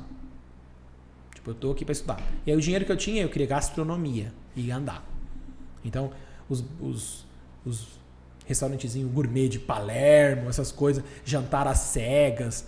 Eu fui no no Astrid Gaston, né? Que é, o Gaston é o, é o chefe mais premiado da América, né? Uhum. E o, do, o, o dólar não, a diferença cambial favorecia era, e tal. Eu queria balada assim, nada, né? eu queria era comer. Comer. queria comer uma experiência diferente e tal, não sei o que. Fechou, Dalva Edito, mas.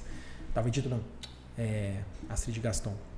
Então, foi muito difícil para mim também poder estudar fora e voltar é, é, e, e, ter que dar conta. Eu comecei a estudar, eu estava na Diniz, e aí o semestre seguinte eu já não estava mais, né? É, e aí, tendo que dar conta de uma vida resetada, com outros tipos de rendimentos, ter que cavucar trabalho. Mas deu certo. No fim deu certo, assim, tipo, nunca passei necessidade, assim. Mas eu aprendi a ser muito bom de gestão financeira, assim, né? Eu tenho fórmulas para mim e para os outros que elas funcionam batata, né? Se você quer ser independente, se você quer ter dinheiro, se você quer é, faz, é, fazer o seu financeiro funcionar e não viver enlouquecido, né? Como eu venho de família, né, assim que você tá, tá sempre pendendo, né? Você eu tenho sempre o medo de que vai faltar. Então eu sou o tipo do cara que aprendi com um judeu isso, né? Que você separa uma parte do dinheiro sempre, independente do tamanho que ele for e tal. É, sempre com medo de não conseguir pagar as coisas. Mas Deus foi tão generoso comigo nesse processo que eu sempre tive muita ajuda. Eu consegui estudar, e nessa história, nesse meio tempo, então, eu, me, eu fiz pós-graduação, eu fui estudar administração, aí eu fiz um, fui estudar psicologia, fui estudar, porque eu sempre gostei de comportamento, e na faculdade eu lecionava comportamento de consumo uma época, e eu amava esse negócio, né? Porque as, é, o motivo pelo qual as pessoas compram é por que compra e por que não compra. Se trata, essas coisas a gente fala no workshop lá, né? Uhum. Se trata muito menos né, de questões hierarquia social, né? Se trata de querer, né, enfim. De querer aquilo, de desejar, de desejar algo, né? É. E aí você vai pular as etapas, né? O povo deixa de comer para ter iPhone, uhum. né? Então, e tudo isso eu sei, assim, vivendo, estudando, né? É, então, valeu muito o investimento que eu fiz. Só que aí, Thaís, chega uma hora que também deu, né? Então eu abri mão da universidade, abri mão do não sei o que e tal, porque era sempre um modelo, eu sempre quis empreender, eu tentei várias coisas. Com a Yara a gente testou várias coisas, na época a gente teve salão, tinha não sei o que. Mas sobre o meu domínio totalmente, né? É, a, a aventura do coworking, ela era séria, mas ela tinha a ver com sonho e com desejo comum, assim, de querer fazer algo como sempre, assim em toda essa minha trajetória, eu sempre quis fazer coisas se relevantes. Se você for parar pra pensar, o coworking, ele acabou conectando todas essas facetas, né, do Josué, né? É que ele acabou... É Exatamente. compartilhar, né? É. E o coworking tem muitas das coisas que eu gosto. Eu gosto de lidar com os ambientes, eu gosto de pensar a experiência que tem a ver com a minha formação e tal, das coisas que eu acredito de negócio. É, então, sim, o coworking é esse processo. Então, eu venho construindo para ter um negócio e eu venho tentando trabalhar menos com a parte de consultoria, mas eu não consigo. Eu, eu super tento. É que super ele é muito tento. apaixonado. É mais forte. Ele foi o Tito do Sebrae lá nesse evento do Senac. Ele falou assim: Ah, você tá sumido. Eu falei: Eu tô sumido? Ele você falou: Não, tá é. Louco? Dia, sei lá o que aconteceu lá, pediram não sei o quê. Disse que você tava meio off e tal, não sei o quê, né? Que tava cheio de trabalho e tal. Que foi esse período que eu pedi, tipo, ó, oh, cara, não tô aceitando nada. Acho que andaram, tipo, ó, oh, José não tá disponível, né? É, então, assim, e essas pessoas, assim, elas, elas né, querem trabalhar comigo de novo por conta valida pela entrega. Né? Sim. Acerta o tempo inteiro? Claro que não. Né? É, mas muito do meu eu tem a ver com o meu trabalho. Só que eu também estou naquele momento de vida perto dos 40. Hum. Então hoje eu tenho olhado muito mais para mim. Eu tenho muito olhado muito mais para o ser, né? Minha, essa minha viagem espiritual, adoro essa coisa da espiritualidade, né? Que a gente estava falando antes do Sim, antes offline. da gente começar a gravar. Eu gosto, eu fiz teologia também, né? Eu gosto desse negócio, né? De da parte espiritual. Até quando a Roberta perguntou, né, sobre essa coisa da energia, né, do Sim. proprietário e tal, eu acredito super nisso. Eu faço oração pelos meus clientes, pelos concorrentes. Amém. Eu super faço, assim, é. O cliente está dando trabalho, oração nele. Oração nele, ó, que ele seja abençoado. É, às vezes ele está no momento indelicado, um é. momento ruim, e aí respingou. Pelos colaboradores, tudo é o rezo, Tem uma amiga entendeu? que fala, quando perguntam para ela se ela acredita no poder da atração, ela fala que ela acredita no poder da oração. ah, tá. É diferente. Eu acredito na, na, na, no, na lei da atração, porque tem evidências, né? Hoje tem física quântica, tem uma série de coisas que apontam para isso, né? Mas, na verdade, tudo isso tem o mesmo, é a mesma coisa, né? Quando é. você chama de oração, etc. Mas eu acredito bastante nisso aí e eu acho que é, se a gente não tiver bem, nada vai bem. É. E os negócios da gente também não vão. Né? Então, às vezes, é, orar pelo cliente crica é tipo assim, é para ele ser feliz. E eventualmente e aí, ele sai e Deus aí... manda um, um, diferente, não é nem melhor, uhum. é diferente. E aí desvenda aquela, aquela confusão, né? O negócio desamarra. O embrólio. É. É. Então, é, então, se você ora, se você reza, você tá mandando uma energia boa nesse é. negócio ali, dependendo da sua paz. Da sua fé, né? E tudo mais. Josué, você, a, o Senac está apresentando um projeto novo, né? Que é o Senac Hub Academy. Isso. Né? Você participou, você participa, né, atualmente desse projeto. O que é essa nova entrega que o Senac pretende fazer com educação, né? Porque pelo nível de profissionais que eles estão agregando nesse projeto, uhum. eu como possível cliente, né, assim, ou participante, fiquei, ou participante, já fiquei muito é, interessada, né? E realmente, assim, já pensando em como vou fazer para fazer. Mas é, o que é esse, esse novo processo e como que você participou disso? O Thaís é assim, ó, a minha relação com o Senac é bastante antiga, né? Para começar, minha mãe trabalhou no Senac. Eu Sua ia lá mãe, quando eu era legal. criança, Ai, né? Que fofo. Logo que nós nos mudamos para cá, minha mãe foi trabalhar no Senac. Ela foi, sei lá, cuidando do pedagógico, uma coisa assim. Por pouco tempo também. E depois ela foi para a universidade e lá ficou até se aposentar. É, E eu ia ao Senac. Então, eu, é, eu poder participar disso hoje é, de novo, Deus sendo generoso comigo, né? De, de poder participar de algo que eu circulei por ali. Nunca fui aluno. É, e depois a Diniz atendeu o Senac por um bom tempo. Né? A gente tinha conta do Senac por trabalho, então eu conheço as pessoas de novo por trabalho. Né? E aí, numa dessa, o Vitor, que é o diretor lá, e a Jordana me chamaram é, para dizer isso. Ó, a gente quer uma ajuda, porque eu já tinha feito uma ajuda na escola de gastronomia, quando criou a escola. Tá. Que é tipo assim: ó, você está fazendo umas coisas legais no coworking, ajuda a gente a pensar os ambientes aqui, a tornar a escola. Eles chamam de humanização dos ambientes. Esse era o briefing inicial. Aham. É, mas era muito menor a escola de gastronomia. É grande, mas não se compara a essa. É, e o trabalho era maior. Né? Por quê? Porque estava baseado numa mudança de modelo de negócio da instituição.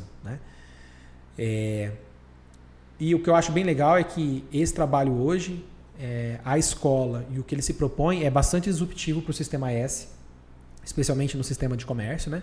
no Brasil todo, que é a ideia de não mais ser uma escola, mas ser é, um ambiente que daí a gente chegou nessa conclusão. E aí eu acho que de novo foi uma oportunidade, porque você que conhece um pouco do, dos meus workshops, da forma que eu acredito, é, tem aquela história da teoria dos dois pontos, você lembra desse Eu negócio? lembro. Do ponto de contato com o desconhecido? Sim.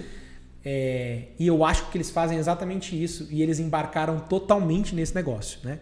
Tanto que a definição do Hub lá hoje é que é uma escola de possibilidades, que é exatamente o que mudou a minha vida. Né? Assim, eu só deixei de carregar cimento para fazer o que eu faço hoje porque eu tive a chance e a sensibilidade de o tempo inteiro buscar referências que me levassem para uma vida diferente, não que fosse ruim, mas diferente, né? É, Eu queria diferente, né? Sim. É, e é isso que eles estão se propondo a fazer lá. Né? Assim, é testar metodologias ágeis, reinverter o processo educativo. Claro que ainda é uma escola, mas. é, e foi eu que propus o nome. E, e até na última hora não ia sair o nome. Nossa. Já estava decidido que não, já tá agora no processo final, já para fazer a- o convite, já estava decidido que não. Acho que eles podem contar isso melhor. Porque você pegar uma instituição que tem, sei lá, 70 anos, 80 anos, não sei quanto É. tempo tem Senac. É, você pegar uma instituição dessa e você dar um nome em inglês para uma escola é, é muito difícil com uma comunidade de pessoas que precisam aprovar e validar isso dentro das visões que tem, que acha que você está não, é, não defendendo a sua origem, a sua terra.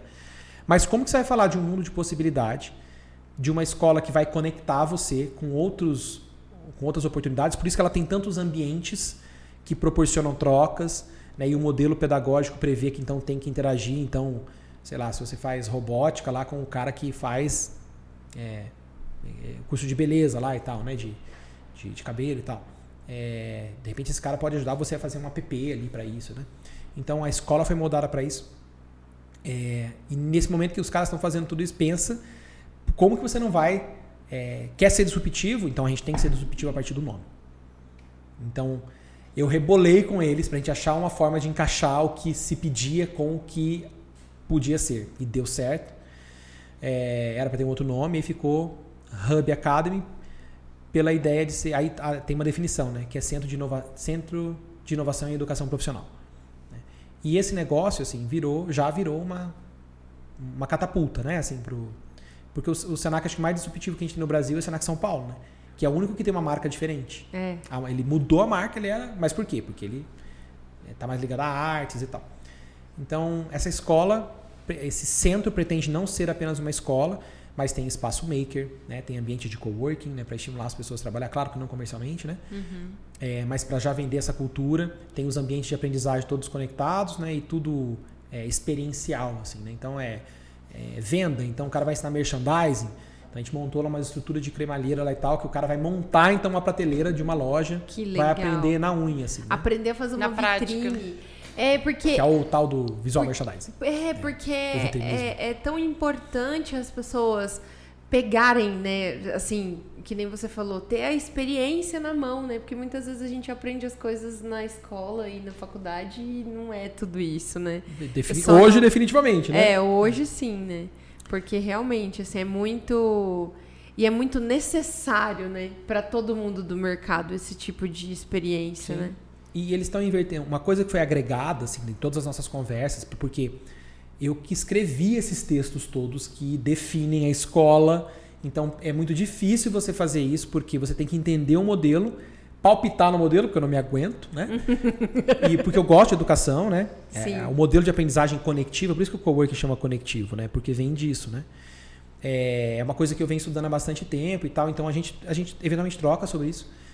É, e aí entrou o conceito de que quem disse que você. Porque essa é uma escola de formação profissional para você ser um, um empregado, não, não no sentido pejorativo, no sentido de estar sobre a batuta da.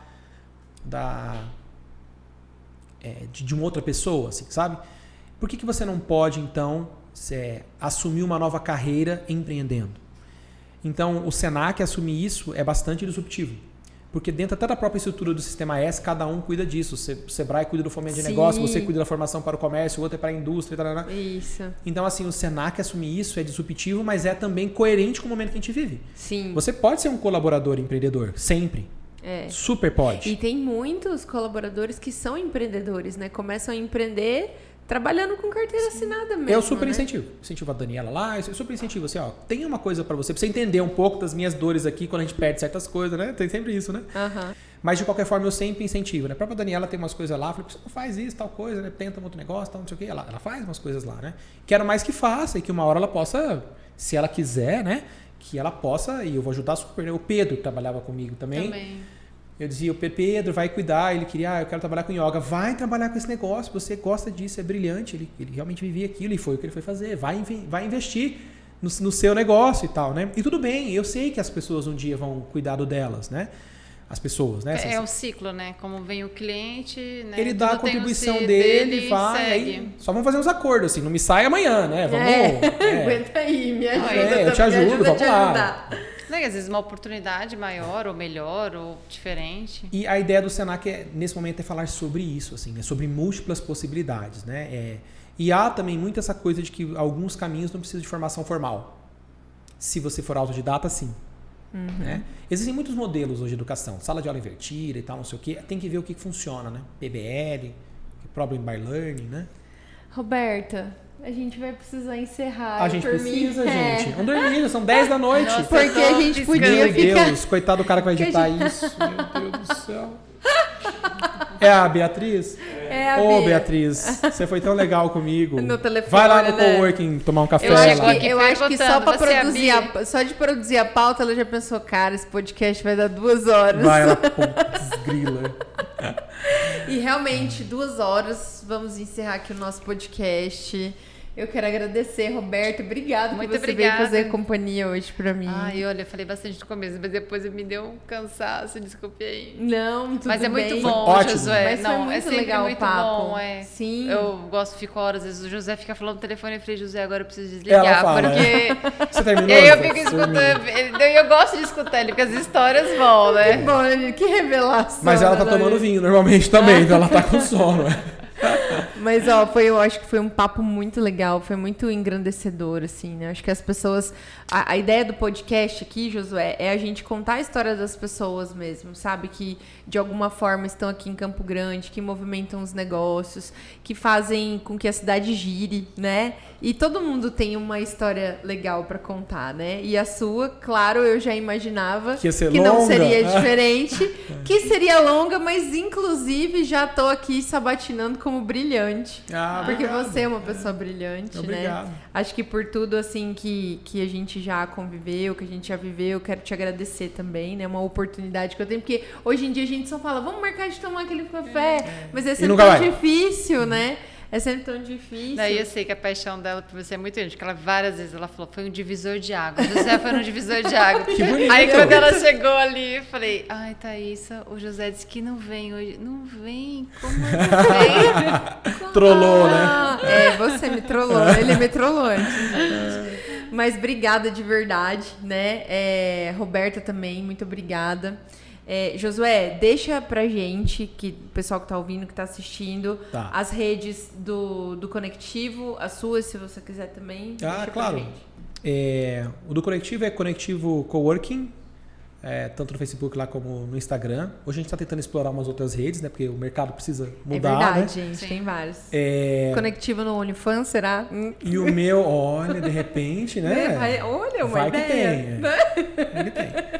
É, e o meu é Josué Sanches. O meu é arroba Josué Sanches, é, é que é velho, né? Então você tem o seu próprio nome, né? É verdade. Mas quantos Josué tem- você conhece, gente? Não, tá ótimo. Poucos, né? Então, Poucos. Dá pra ter Josué. arroba. Poucos. Quantas vezes, gente, eu liguei pro Josué dos Anjos achando que eu tava ligando pro Sanches? Isso acontece, é. Lá É, no Sebrae, ele é consultor Sebrae também. Também, né? Essa semana, inclusive, aconteceu. É. De receber uma demanda no trabalho, me perguntar sobre uma situação lá e tal. Eu falei, gente, mas eu não sei desse cliente. não, tá com vocês. Eu falei, vou olhar então e tal. Ai, Josué E eu falei, eu não tô achando Anjos. esse cliente. Não, eu acho que é o outro Josué. Eu falei, ah, Um então, liga beijo. Josué. É Tem que, outro Josué. é que é É. Josué, só que é dos Anjos. Ele também foi professor Isso. é. universitário. E o Josué tem a mesma habilitação que eu também. Ele também é redator. né? E aí coincide, coincide. é Sim. verdade. E ele também é consultor no Sebrae, então a gente se, se- esbarra por aí. Sempre, sempre Sim. o pessoal liga errado. É, é, o WhatsApp lá tem, né? No, do- no- na rede do Conectivo tá tudo lá. Tem. Só clicar no link. Acho mais fácil entrar lá, né? Tá. Ou entra no nosso site, que é conectivo.co. Não é Ai, ponto .com, né? Porque é de collaboration. Ai, né? que legal. Tem toda uma história, tudo amarradinho, É, tudo. Tudo marqueteiro, Sabe, é É, marqueteiro. pensadinho. Ah, gente, mas não é fofo. É tudo Conectivo.co. tchutchuco, né? Só que é um Tudo problema, né? Porque as pessoas sempre escrevem errado. Assessoria de Pô, imprensa, sempre. Não, mas é ponto- assessores, amigos, queridos jornalistas, Não, é ponto com. A culpa não é deles, né? Às vezes o, o- o corretor corrige. É verdade, Né? Que é acha que tá, verdade. tá Mas você tem que comprar o ponto .com. É, pode ser daí verdade, tem direciona. comprado. É, você, você tem razão, Roberta. Como não? É fácil. Você devia ter comprado, né, Roberta? Olha, Ops, Roberta. Não, mas eu ia fazer isso É, né? seria, estratégico, né? Hum, revelações aqui, Mas, ó, gente. muito obrigado pela oportunidade. Eu tô lisonjeado pela, por poder fazer parte desse seu projeto, dos sonhos de vocês também, e de poder contribuir. Desculpa que eu falo muito, coitado do editor. Ai, gente, imagina. Que a minha história possa, então, inspirar outras pessoas, né? E É isso. vocês mesmos. E eu tô à disposição. Ai, Sempre. gente, olhinhos brilhando. Muito obrigada, Roberto, Eu mais uma agradeço, vez. imagina. Obrigada a você aí, ó, que ficou com a gente até o final Coitado desse de podcast. Obrigada, gente. Desconsidera. Mas, ó, valeu de verdade você que ficou até agora aqui junto com a gente. Eu quero agradecer o Parque Office mais uma vez. né? Se você quiser ter um escritório bacanésimo, pode vir pro Parque Office. Aí eu vou, eu vou até falar aqui, né? Se, se quiser também ter um escritório bacana, pode ir lá também no, no Conectivo, Pode né? também, é. Porque Mas a eu sou super Roberta- fã do Parque Porque a Office. Roberta Pode parar. deixa, entendeu? Se não for, né? Tipo aquele negócio, caber e tal, a gente coloca todo mundo junto. Mesmo balaio. Depois a gente briga. Respinga. respinga aqui. Eu adorei essa. Ela falou assim, respinga Mas a gente não aqui. briga por cliente, não. Não, Viu? não, Tá a gente vendo? briga por discussões pra gente poder promover mesmo. Melhorar, Não. lógico. E também agradecer o pessoal da Mais Code, gente, que também acredita nesse projeto. Muito obrigado, Pietro, Marcos, que são os dois sócios da Mais Code, que estão sempre aqui com a gente, Marcos e Nara. Tá aqui também. O Bruno, obrigada, Bruno. Beatriz sono, também. Oh, que tá Deus. dormindo já na casinha dela. Um beijo, Bia, pra um você. beijo, Bia. Boa sorte com a edição. E você que tá aí, seja feliz, não aceite menos que isso, tá bom? Obrigada, gente. Um beijo. Até mais.